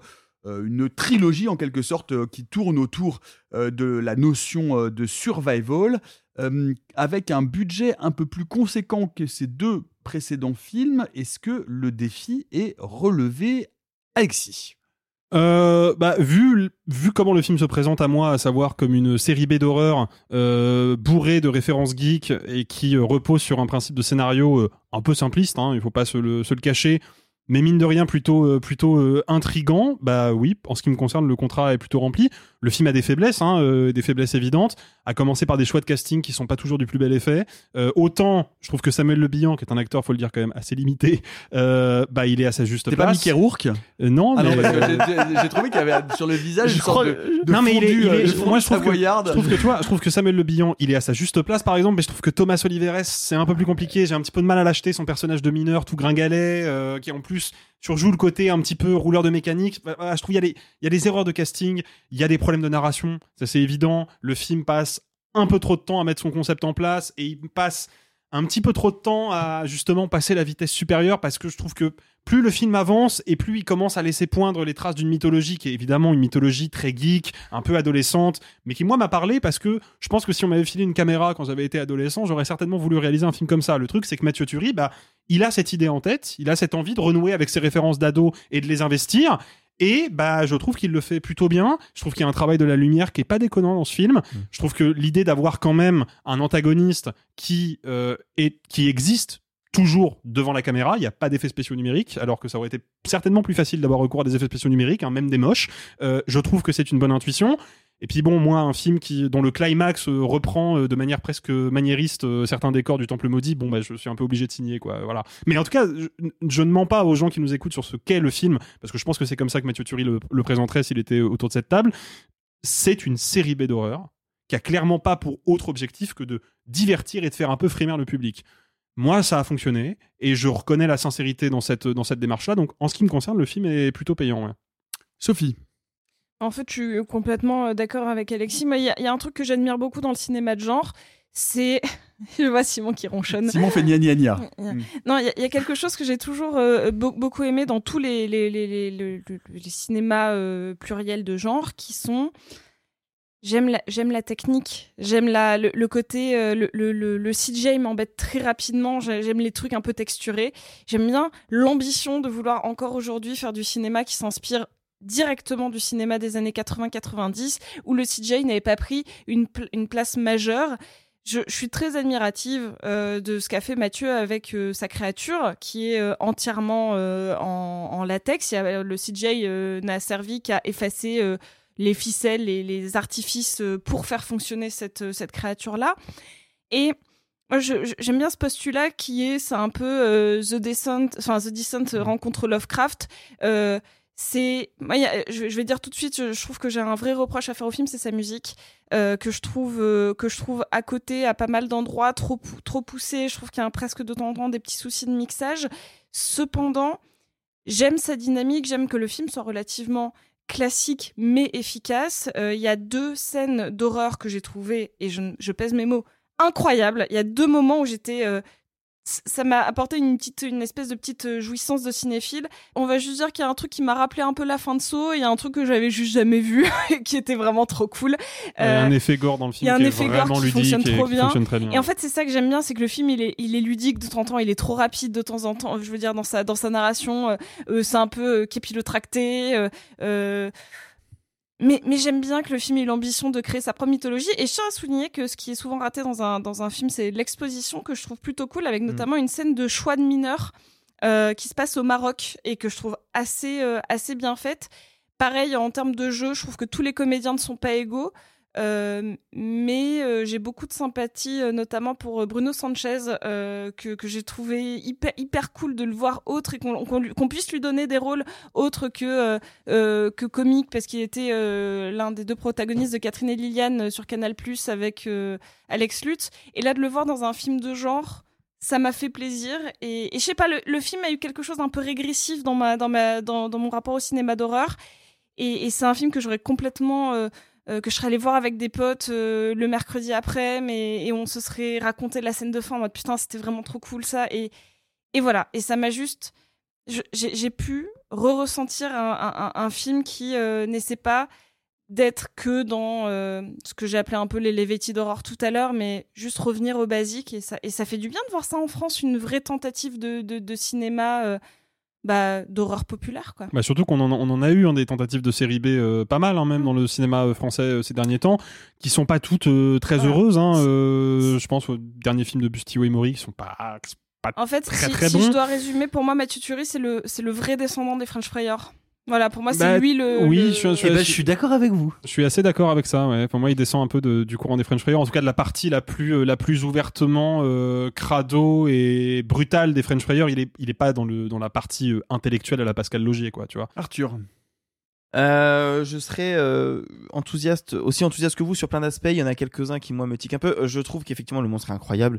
Euh, le parti pris de vouloir en faire un, un monstre de 3 mètres dirigé par 7 personnes qu'on va effacer numériquement et qu'on voit pas, je trouve que c'est un choix esthétique fou et qui est vraiment bien réussi. J'aime beaucoup le décor, vraiment exploiter ces galeries, tourner dans des galeries, tou- ga- tourner dans euh, ce qui a été euh, dans le nord de la France des mines où on entraînait les mineurs et où on a le matériel de l'époque. Je trouve qu'il y a une reproduction qui est forte. J'aime beaucoup ce que le film essaye de me raconter, mais j'ai quelques petits soucis de narration parce que vous l'avez dit, il y a des problèmes de casting, ça c'est évident. Moi, c'est peut-être mon plus gros problème avec le film, hein. notamment je trouve que le personnage de Thomas Sol- Soliveres, c'est pas qu'un problème d'interprétation, il y a aussi un, un Mm. problème de caractérisation. On, on est, on, je pense qu'on est tous d'accord sur ça. hein. J'ai aussi personnellement un peu mal avec Anglade, mais voilà, ça c'est peut-être que moi. Euh, Non, non, en fait, pas que toi. Et ce qui, ce qui m'embête un peu, c'est que je trouve l'idée super. L'idée de vouloir faire une société Lovecraftienne euh, avec un monstre, avec un dieu déchu, euh, démoniaque, machin, je trouve l'idée géniale. Je trouve que l'idée de vouloir l'insérer là, fantastique. Je trouve que le déroulé est un peu cliché, mais à la limite, pourquoi pas? On est obligé d'avoir euh, ce truc, le scientifique qui vient, le truc se passe mal, on est bloqué, etc. Moi, j'ai un, problème que, qui- mais, mais vraiment, et pareil, c'est pas pour être tatillon comme sur Vincent doit mourir, c'est un vrai truc. Je trouve qu'il y a des dialogues qui sont extrêmement clichés et qui moi me sort vraiment de cette narration où j'ai un peu envie d'y croire où bah, j'y reviens mais le personnage de, du, mineur interprété par Thomas euh, Soliveres qui est censé être un peu celui qui va bully qui est un peu raciste qui va bully le, le marocain à côté euh, mais en fait j'y crois à aucun moment à ce personnage et j'y crois à aucun moment pas parce que je trouve que l'acteur est un peu à côté cas mais voilà je, je- je ne crois pas aux interactions qu'il peut avoir avec les autres. Je ne crois pas au. au- et voilà, il y, a- il y a plusieurs moments où je me dis mince, ça coince de ce côté-là, et ça passe notamment par des dialogues. Et ce qui est dommage parce qu'il y a quelques moments d'horreur qui fonctionnent vachement bien. Et Alexis l'a dit, et moi je voudrais en redire un mot là-dessus. Effectivement, que on retrouve du euh, Alien, du Predator, du euh, The Descent, du euh, The Thing, et et moi c'est des références qui me parlent aussi, et je vois le geek derrière la caméra, et c'est génial. Et ça c'est génial parce que c'est vrai que c'est quelque chose qui est rare en France. Et c'est vraiment quelque chose à, à souligner et que moi j'aimerais soutenir. Ça peut être cumulable avec, je pense, une écriture peut-être un peu plus. euh, je, je suis- je suis d'accord avec toi. hein. Euh, il y a- il y a- mais je te l'ai dit, il y a y, plein de soucis. Après, moi, il y a des trucs qui, me, qui me touchent aussi euh, personnellement. J'ai toujours aimé quand je, quand je mate une, euh, un film de série B ou en tout cas un film qui a pas euh, d'autres vocations sur le papier que de me divertir. Tu vois, genre c'est le- le- l'exemple typique du film du dimanche soir. Tu vois, genre j'ai rien à mater. Oh bah je vais me mettre un petit film qui va m'amuser. J'aime bien quand il y a un petit bonus. Et là, le petit bonus, je trouve, c'est la mise en place. Parce Ouais. qu'on va quand même rentrer dans cette mine, on va montrer le fonctionnement de cette mine, on va montrer le quotidien des mineurs, on va montrer l'endroit où ils s'habillent, l'endroit où ils prennent leur douche, on va montrer ce que moi j'ai vu dans les musées euh, des anciennes mines de Normandie, euh, où mon arrière-grand-père était mineur d'ailleurs. Euh, moi j'ai vu ces chaînes où on, a, on accroche le barda en haut de la chaîne euh, le soir quand on rentre, et puis le matin on tire sur la chaîne, on récupère notre barda, et on part creuser pendant euh, 12 heures. Bah, on voit ça dans le film. Ce qui fait que bah, même s'il y a des problèmes d'écriture, de dialogue notamment, et des problèmes d'interprétation, bah, cette bande de mineurs, j'y crois déjà beaucoup plus parce que j'ai ce prologue-là qui oui. a ancré ces personnages dans un, dans un univers qui est cohérent visuellement et qui fonctionne. Et je suis complètement d'accord. Après, je donnerai la parole à Simon. C'est vraiment, je pense, une des vraies volontés de Mathieu Turi d'avoir essayé de donner la place aux personnages de grandir pour qu'on puisse petit à petit euh, s'attacher à eux suffisamment pour que quand il y a, bah, spoiler, quelques disparitions, on s'y attache. Moi, j'ai un problème sur euh, cette bande. Je veux y croire, mais quand j'ai Samuel Le Bihan qui va parler au Marocain en disant T'inquiète pas, tes problèmes de racisme, mon pote, en bas, qu'on soit blanc, noir ou arabe, on a tous la même couleur, salut charbon. Ça a un propos. C'est pas juste un film du dimanche soir. C'est un film qui veut raconter quelque chose et je trouve qu'il le raconte de manière très maladroite, en fait. Et c'est dommage parce que à côté de ça, je trouve que l'horreur pure est super. Elle fonctionne pas toujours, mais elle est super. Mais par contre, je trouve que ce qu'elle essaie de raconter à côté, pour le coup, fonctionne moins bien. C'est intéressant, en fait, on parlait de Vincent doit mourir et celui-là. Mm. Euh, moi, Vincent doit mourir, j'aime beaucoup le postulat, mais en fait, c'est peut-être dans ce qu'il veut raconter qui ça m'intéresse le plus. Là, c'est l'inverse. Euh, c'est dans ce qu'il veut raconter que ça m'intéresse moins. Alors que par contre, la créature, elle est Mm. mais incroyable. Incroyable. Simon. Bonjour les copains de la cohérence. Bon, alors, Bah, J'aimerais dire que, alors moi j'ai pas grandi en, en Normandie, mais j'ai passé une grande partie de mon enfance tout près de La Machine, pour ceux qui connaissent, qui a Hmm. été un des derniers bleds miniers euh, aussi Ouais, de, ouais, ouais. de dans les années 90, je crois, non, euh, la machine. Oh, un tout petit peu avant, je pense. 80 Mais, peut-être. Je voudrais pas te dire de bêtises, Mais mais, ça a mais- duré tard, en tout cas. Mais moi, quand j'ai visité gamin euh, avec, avec l'école, euh, les mines, effectivement, elles n'étaient pas fermées depuis longtemps. Et c'est quelque chose qui m'a beaucoup marqué. Euh, et du coup, je suis très sensible non seulement au décor de la mine, mais à l'idée de situer ça dans les années 50, qui est la fin quand même, qui commence à être le début de la fin de l'exploitation Ouais. minière. C'est-à-dire que c'est pas anodin, c'est un monde très spécifique, très particulier, très important dans la culture française. Germinal, c'est quand même un pilier de la sûr. culture française collective. Euh, mais de le situer à la fin de ce monde-là, c'est très intéressant. Euh, je trouve que la direction artistique du film est globalement assez remarquable. J'adore cette bébête. Et d'ailleurs, vu comme vous l'aimez, c'est dommage que je sois seul à avoir vu le Vourdalac parce que ça vous aurait mis des papiers. Ah non, non, j'ai vu le Vourdalac. Ah j'ai adoré. pardon, excuse-moi. je suis tout à fait d'accord. J'ai vraiment pensé au Vourdalac en voyant la Moi, je créature. voulais le voir, mais il est diffusé nulle Je sais. part. Non, mais Ça c'est juste pour rappeler l'existence du Vourdalac. Non, mais, tu- mais tu euh, fais bien de le rappeler. ouais. Non, parce que c'est vrai que ça m'a vraiment fait penser au Vourdalac. T'as tout à fait raison. Ah bah, il y a- c'est des techniques très proches. Ouais, hein, gros- grosso modo, c'est de la marionnetterie. Euh, J'aime beaucoup cette créature. J'aime beaucoup le programme. Le problème, c'est que tout ça est, enfin, je- euh, tout ça est fait à la zob. C'est impossible. C'est, enfin, je suis navré, mais l'écriture des dialogues, c'est tragique. L'écriture des dialogues, la caractérisation des personnages. Je ne crois à aucun des personnages. Jean-Hugues Anglade, moi, ma théorie, c'est qu'à un moment, il a voulu voir s'il pouvait détruire un tournage. Il y a que ça. À un moment, il s'est dit, est-ce que les mecs vont s'arrêter, est-ce que les mecs vont me virer? C'est pas possible autrement. C'est, c'est ouf. Et puis surtout, je disais, moi, cette exposition, cette découverte de la mine, je la trouve remarquable, pour le Mm. coup. Alors, une fois que je suis en bas et qu'on est enfermé, c'est, c'est, je veux dire, c'est, c'est, pas un concours de référence. C'est le handisport du clin d'œil et tous les joueurs n'ont pas de paupières. Euh, je, je, et vraiment, je veux dire, moi c'est super, j'adore qu'on me fasse des références, mais à, à- et je vais pas justement euh, divulgacher en disant à- à tous les univers qui sont qui sont appelés, mais quand elles sont à ce point-là, pour un coup défaillante techniquement, pour un coup tellement proche et similaire que que j'ai presque l'impression de voir un travail amateur. Je, moi, je suis très mal à l'aise devant le film, mais vraiment très embarrassé. Alors qu'il n'y a que des choses que je devrais adorer. Et, et moi, c'est terrible parce que euh, moi, ça me renvoie, vous parliez des, des French Frayeurs, bah oui, moi, ça me renvoie à cette époque-là. Et quand j'avais des potes qui me disaient, Tain, j'ai encore vu un film d'horreur français, c'est vraiment de la daube, et où j'avais l'impression de nager tout seul, et en même euh, contre le courant, à leur dire, mais si, regardez, allez, venez avec moi au cinéma, on va voir, peut-être que celui-là, ce sera bien.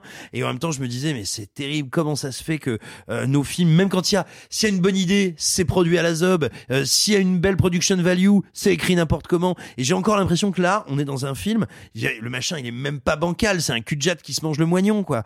C'est, difficilement regardable à plein d'endroits. Et, je vais te dire, c'est terrible. J'aime beaucoup cet effet gore que vous avez été plusieurs à mentionner. Mais, mais, mais, mais moi, je suis désolé. euh, quand je trouve tout déficient à ce point-là, que quand je trouve que c'est pas bien filmé, pas bien monté, pas bien mixé, pas bien mis en musique, pas bien écrit, pas bien interprété, que le seul truc, tu vois, qui à un moment me remette un peu de, plaisir, ce soit un effet gore, je me dis, putain, je suis vraiment dans cette espèce de truc adolescent ou de truc de court métrage que je trouve toujours bah, un peu triste, tu vois, de tiens, j'ai pu faire que mon effet gore, mais j'ai fait mon effet gore, et tant pis si tout le monde a l'air dans le coma autour, quoi. Et, et vraiment, pour moi, Gueule Noire, c'est très difficile, hein, et, euh, et moi, c'est vraiment un film que je peux pas recommander personnellement. Je peux pas recommander parce que je vais faire grossir les rangs des gens qui se disent, mais le cinéma français, c'est regardable, on est vraiment des tanches, alors que Oh, je trouve on- dur. on le redit, c'est pas- Ouais, ah non, aussi. je trouve ça difficilement regardable, sans déconner. quoi. Après, euh, de- évidemment, je, je partage pas ton point de vue. Euh, moi, je, je rêve quand même, et c'est peut-être un rêve utopique, hein, mais je rêve juste d'un paysage cinématographique français où Gueule Noire et Vincent doit mourir peuvent euh, coexister. Alors ça, je suis mille fois d'accord. Alors déjà, il, il existe, hein, puisque c'est ce qui se passe concrètement. mais justement, Bah non, parce que le- Gueule- alors, pardon, Noire, c'est une anomalie dans, le- dans ce système-là. Je suis désolé. Là, ce qu'on voit, les films de genre depuis 1, 2, 3, 4 ans, c'est plus des films comme Vincent doit mourir, qu'on aime ou qu'on n'aime pas. C'est vrai. Des films aussi frontales, euh, aussi frontaux et aussi gore, et avec un- des effets comme ça. Non, mais c'est- plus une anomalie que Vincent doit mourir. je Par suis contre, là-dessus, je suis Bah, désolé. Beaucoup plus, oui. Bah non, mais les Le- deux le- sont le- de la- la- anomalies, Alors je vais vous dire, moi, le, le euh, problème, je suis désolé, euh, je, moi je, vais, je vais, je vais rejoindre, je vais rejoindre Simon là-dessus. Je suis, je suis, j'ai très envie de voir Gueule Noire, et moi le problème, pour moi l'anomalie de Gueule Noire, c'est que ça, c'est que, c'est que ça passe à la prod comme ça, quoi. Enfin, c'est-à-dire que moi j'ai, j'ai envie d'aimer ce film, je trouve, je suis, mais vraiment, je suis vraiment globalement d'accord avec Simon. Et je, suis, je suis, et, ça m'ennuie, euh, ça m'ennuie parce que j'ai envie euh, d'accompagner, j'ai envie de soutenir euh, ce cinéma-là. Euh, et euh, c'est un cinéma que j'ai envie d'aimer, mais c'est un cinéma euh, qui, qui, qui, qui- qui arrête pas de me donner des, des, des, des coups de tatane dans les couilles en me disant bah non désolé. Non, c'était bah- moi, c'était moi. Ah pardon. non bah par ailleurs on l'a pas vu ensemble, mais je suis je suis navré par exemple cette, cette créature. Je, je vois bien l'effort de marionnettiste, mais le problème c'est qu'encore faudrait-il avoir des idées pour la filmer. C'est pas juste de la, c'est pas c'est pas Oh. juste de faire des flashs dans le noir dans un tunnel que ça la rend effrayante. Enfin c'est c'est- c'est- Oh, et, le problème c'est que les- les- la, la- la- la- la structure narrative est tellement est tellement pauvre. Enfin, j'ai j'ai l'impression de, de, de voir, de, de, de voir une, une, une, une- une mauvaise, une, une- mauvaise contrefaçon de The Descent. C'est mal écrit. Les retournements de situation sont vraiment extrêmement embarrassants. Il n'y a pas un seul personnage qui soit bien. Il n'y a pas un dialogue qui sonne. Jusqu'à la fin, la fin, la fin est, la fin est embarrassante. Enfin, ça, et ça, et vraiment, je vous assure que ça m'ennuie de le dire et ça m'ennuie de sortir de, de, ce film dans, cette, dans cet état-là parce que je pense que je pense que c'est je pense que c'est pas tant un défaut de réalisation qu'un défaut de production. C'est-à-dire que j'ai l'impression que, enfin, je veux dire que c'est que y y a- qu'on peut avec cette envie-là, avec ce désir-là, avec ce cadre-là, avec cette histoire-là, amener, pousser à avoir un film qui sorte et qui soit un film un peu mieux tenu, un peu mieux écrit et qui, qui, un, bah, qui est un peu plus présentable. Quoi. Moi, je, ça, me- ça, me, ça me chagrine en fait. Euh, vraiment, sincèrement, ça me chagrine parce que j'ai- j'ai- j'aimerais pouvoir aimer ce film et ce film, pour moi, est vraiment compliqué à aimer. quoi.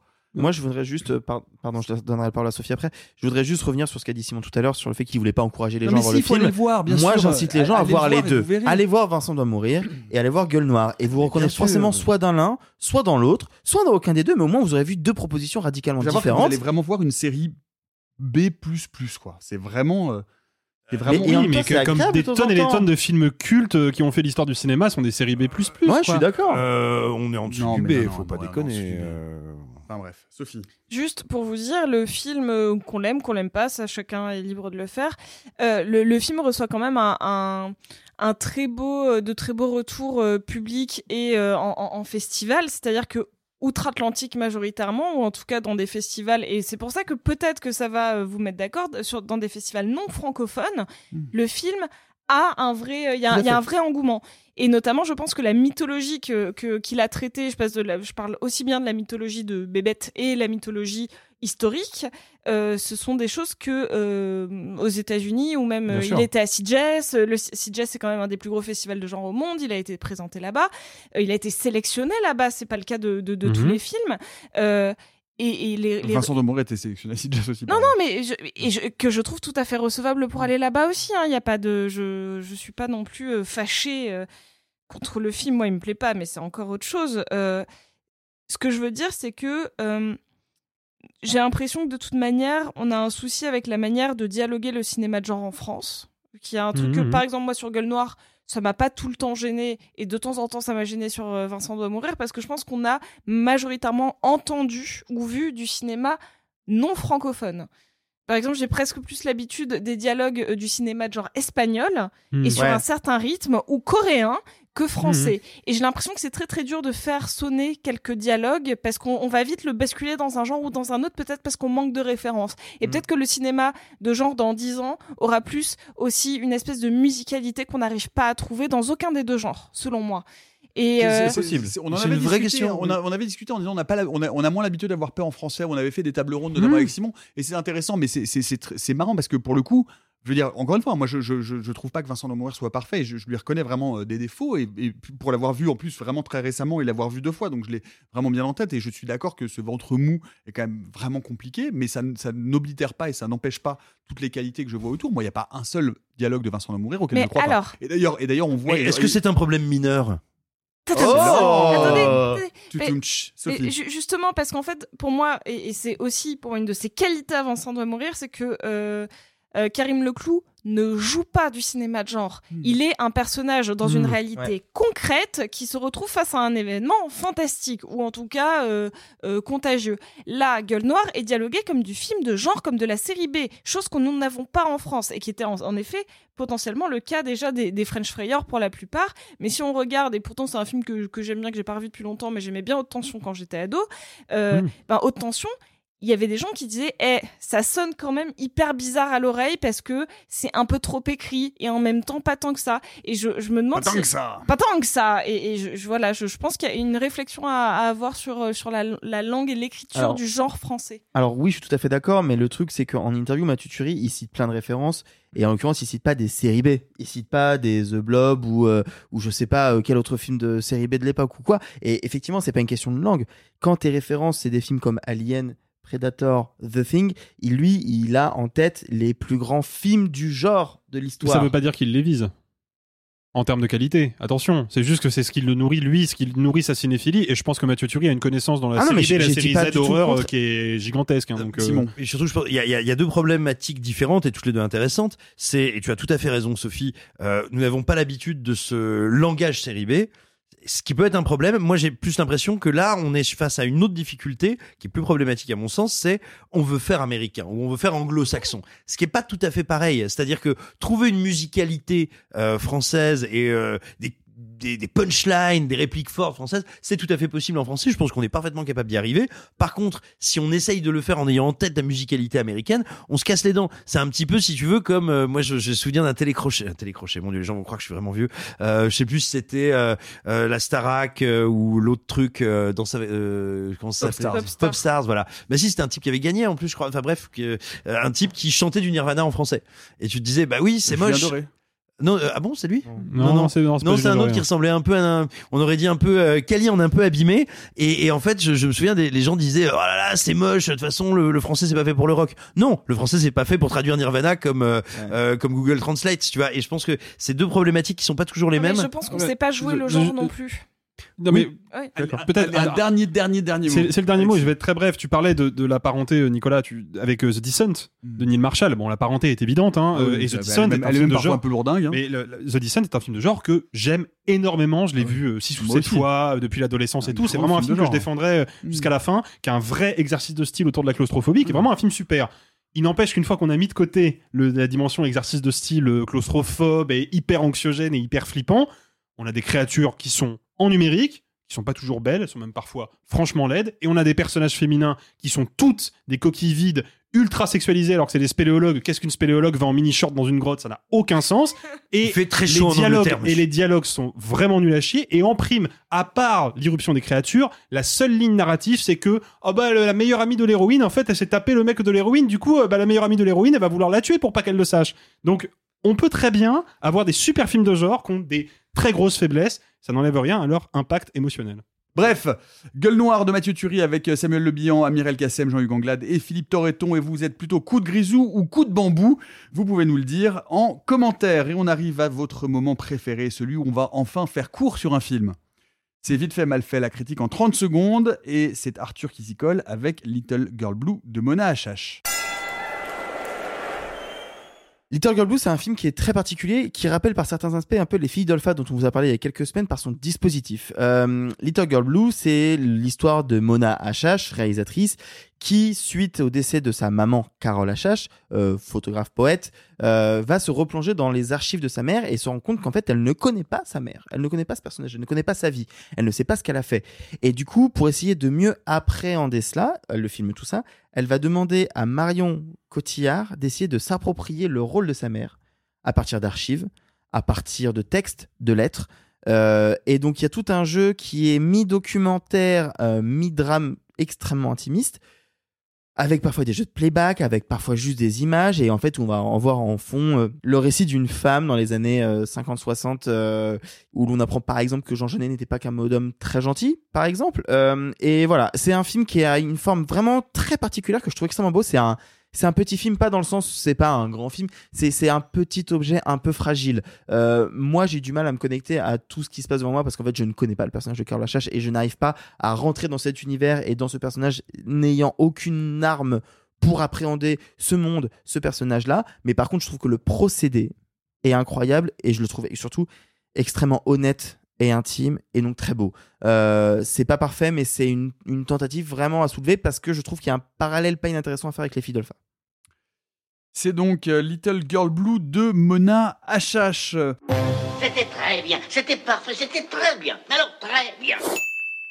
On y est presque, mais il en reste un peu plus. Comme d'habitude, on vous laisse un petit mot, une recommandation, quelque chose. Simon, tu voulais nous parler d'une série Absolument, c'est une série qui s'appelle Monarch, qui est disponible euh, ou qui sera disponible quelques heures après la diffusion de de, de cette euh, de cet épisode sur Apple Plus, Apple TV. Euh, Apple TV. sur, Apple TV+. euh, sur le truc avec la pomme là. Euh, Moi, moi c'est une série que je redoutais quand même énormément parce qu'après le reboot de 2014 que j'avais trouvé moi très intéressant à plein d'endroits, Oui. euh, le Monsterverse de Warner a subi deux épisodes qui sont ce qu'on peut appeler de la cochonceté quoi. Euh, donc je, je me demandais un peu comment faire une série dans cet univers, à quoi bon, comment, pourquoi. Euh, L'organisation Monarch qui est une espèce de euh, super service secret des gros Strum euh, était un truc quand même passablement inintéressant dans, dans cette trilogie de, de long métrage. Et puis donc bah, je me suis lancé un peu dans la série, un peu par dépit, euh, un peu un soir où je cuvais et euh, énorme surprise pour ma part, c'est attention, c'est pas une grande série, c'est pas un chef-d'œuvre, mais c'est plutôt un très beau divertissement, un divertissement qui mélange l'aventure vraiment dans dans sa définition à l'ancienne quoi et le et le cinéma d'espionnage lui aussi dans une version assez à l'ancienne, le tout autour d'une trame familiale qui se déroule grosso modo sur trois lignes temporelles euh, différentes où il y a des questions très romanesques d'amour, de trahison, d'enfants cachés. Vous me dites mais il parle pas de monstres, il parle pas Godzilla. Bah oui, on voit quasiment jamais les monstres, quasiment jamais Godzilla.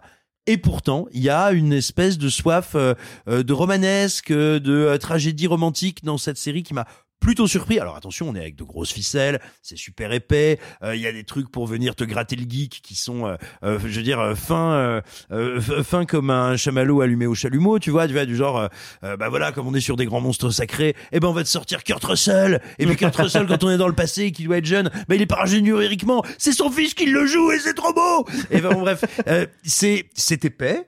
Euh, mais c'est assez inattendu par endroits. Il y a vraiment régulièrement d'assez d'assez jo- d'assez jolies idées.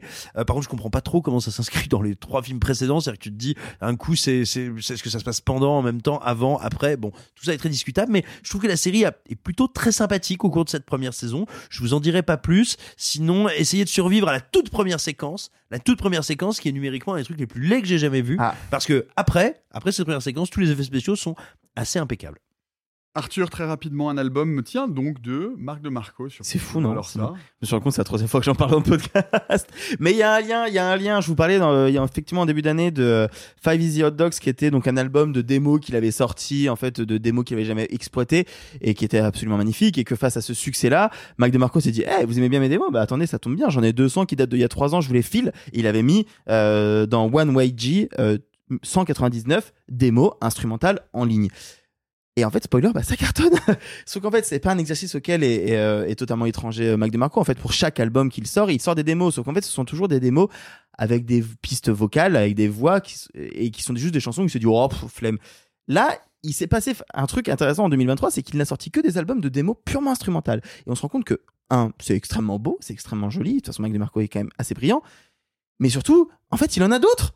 C'est fou. Et donc là, il vient de ressortir un album démo qui était déjà disponible sur YouTube, si vous diguiez un peu, qui s'appelait euh, Some Other Ones, qui date de 2015.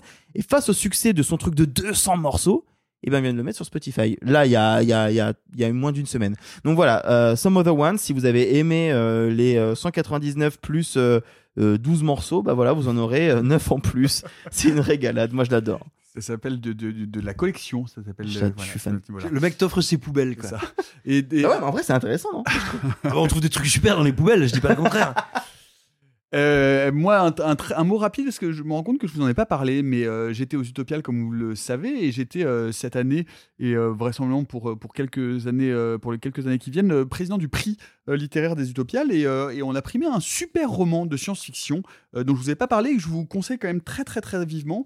Ce roman, euh, d'autant plus, je vous le conseille d'autant plus que euh, c'est un roman dans une collection, euh, qui est une collection très rare en France, d'un format qu'on connaît peu, qui est la novella. La novella, c'est quoi? C'est plus long qu'une nouvelle, mais c'est plus court qu'un roman. Ce sont des petits romans, c'est très très répandu et, très fréquent, notamment dans la littérature de l'imaginaire anglo-saxon. Mais c'est vrai qu'en France, on n'a pas beaucoup l'habitude de ce format-là.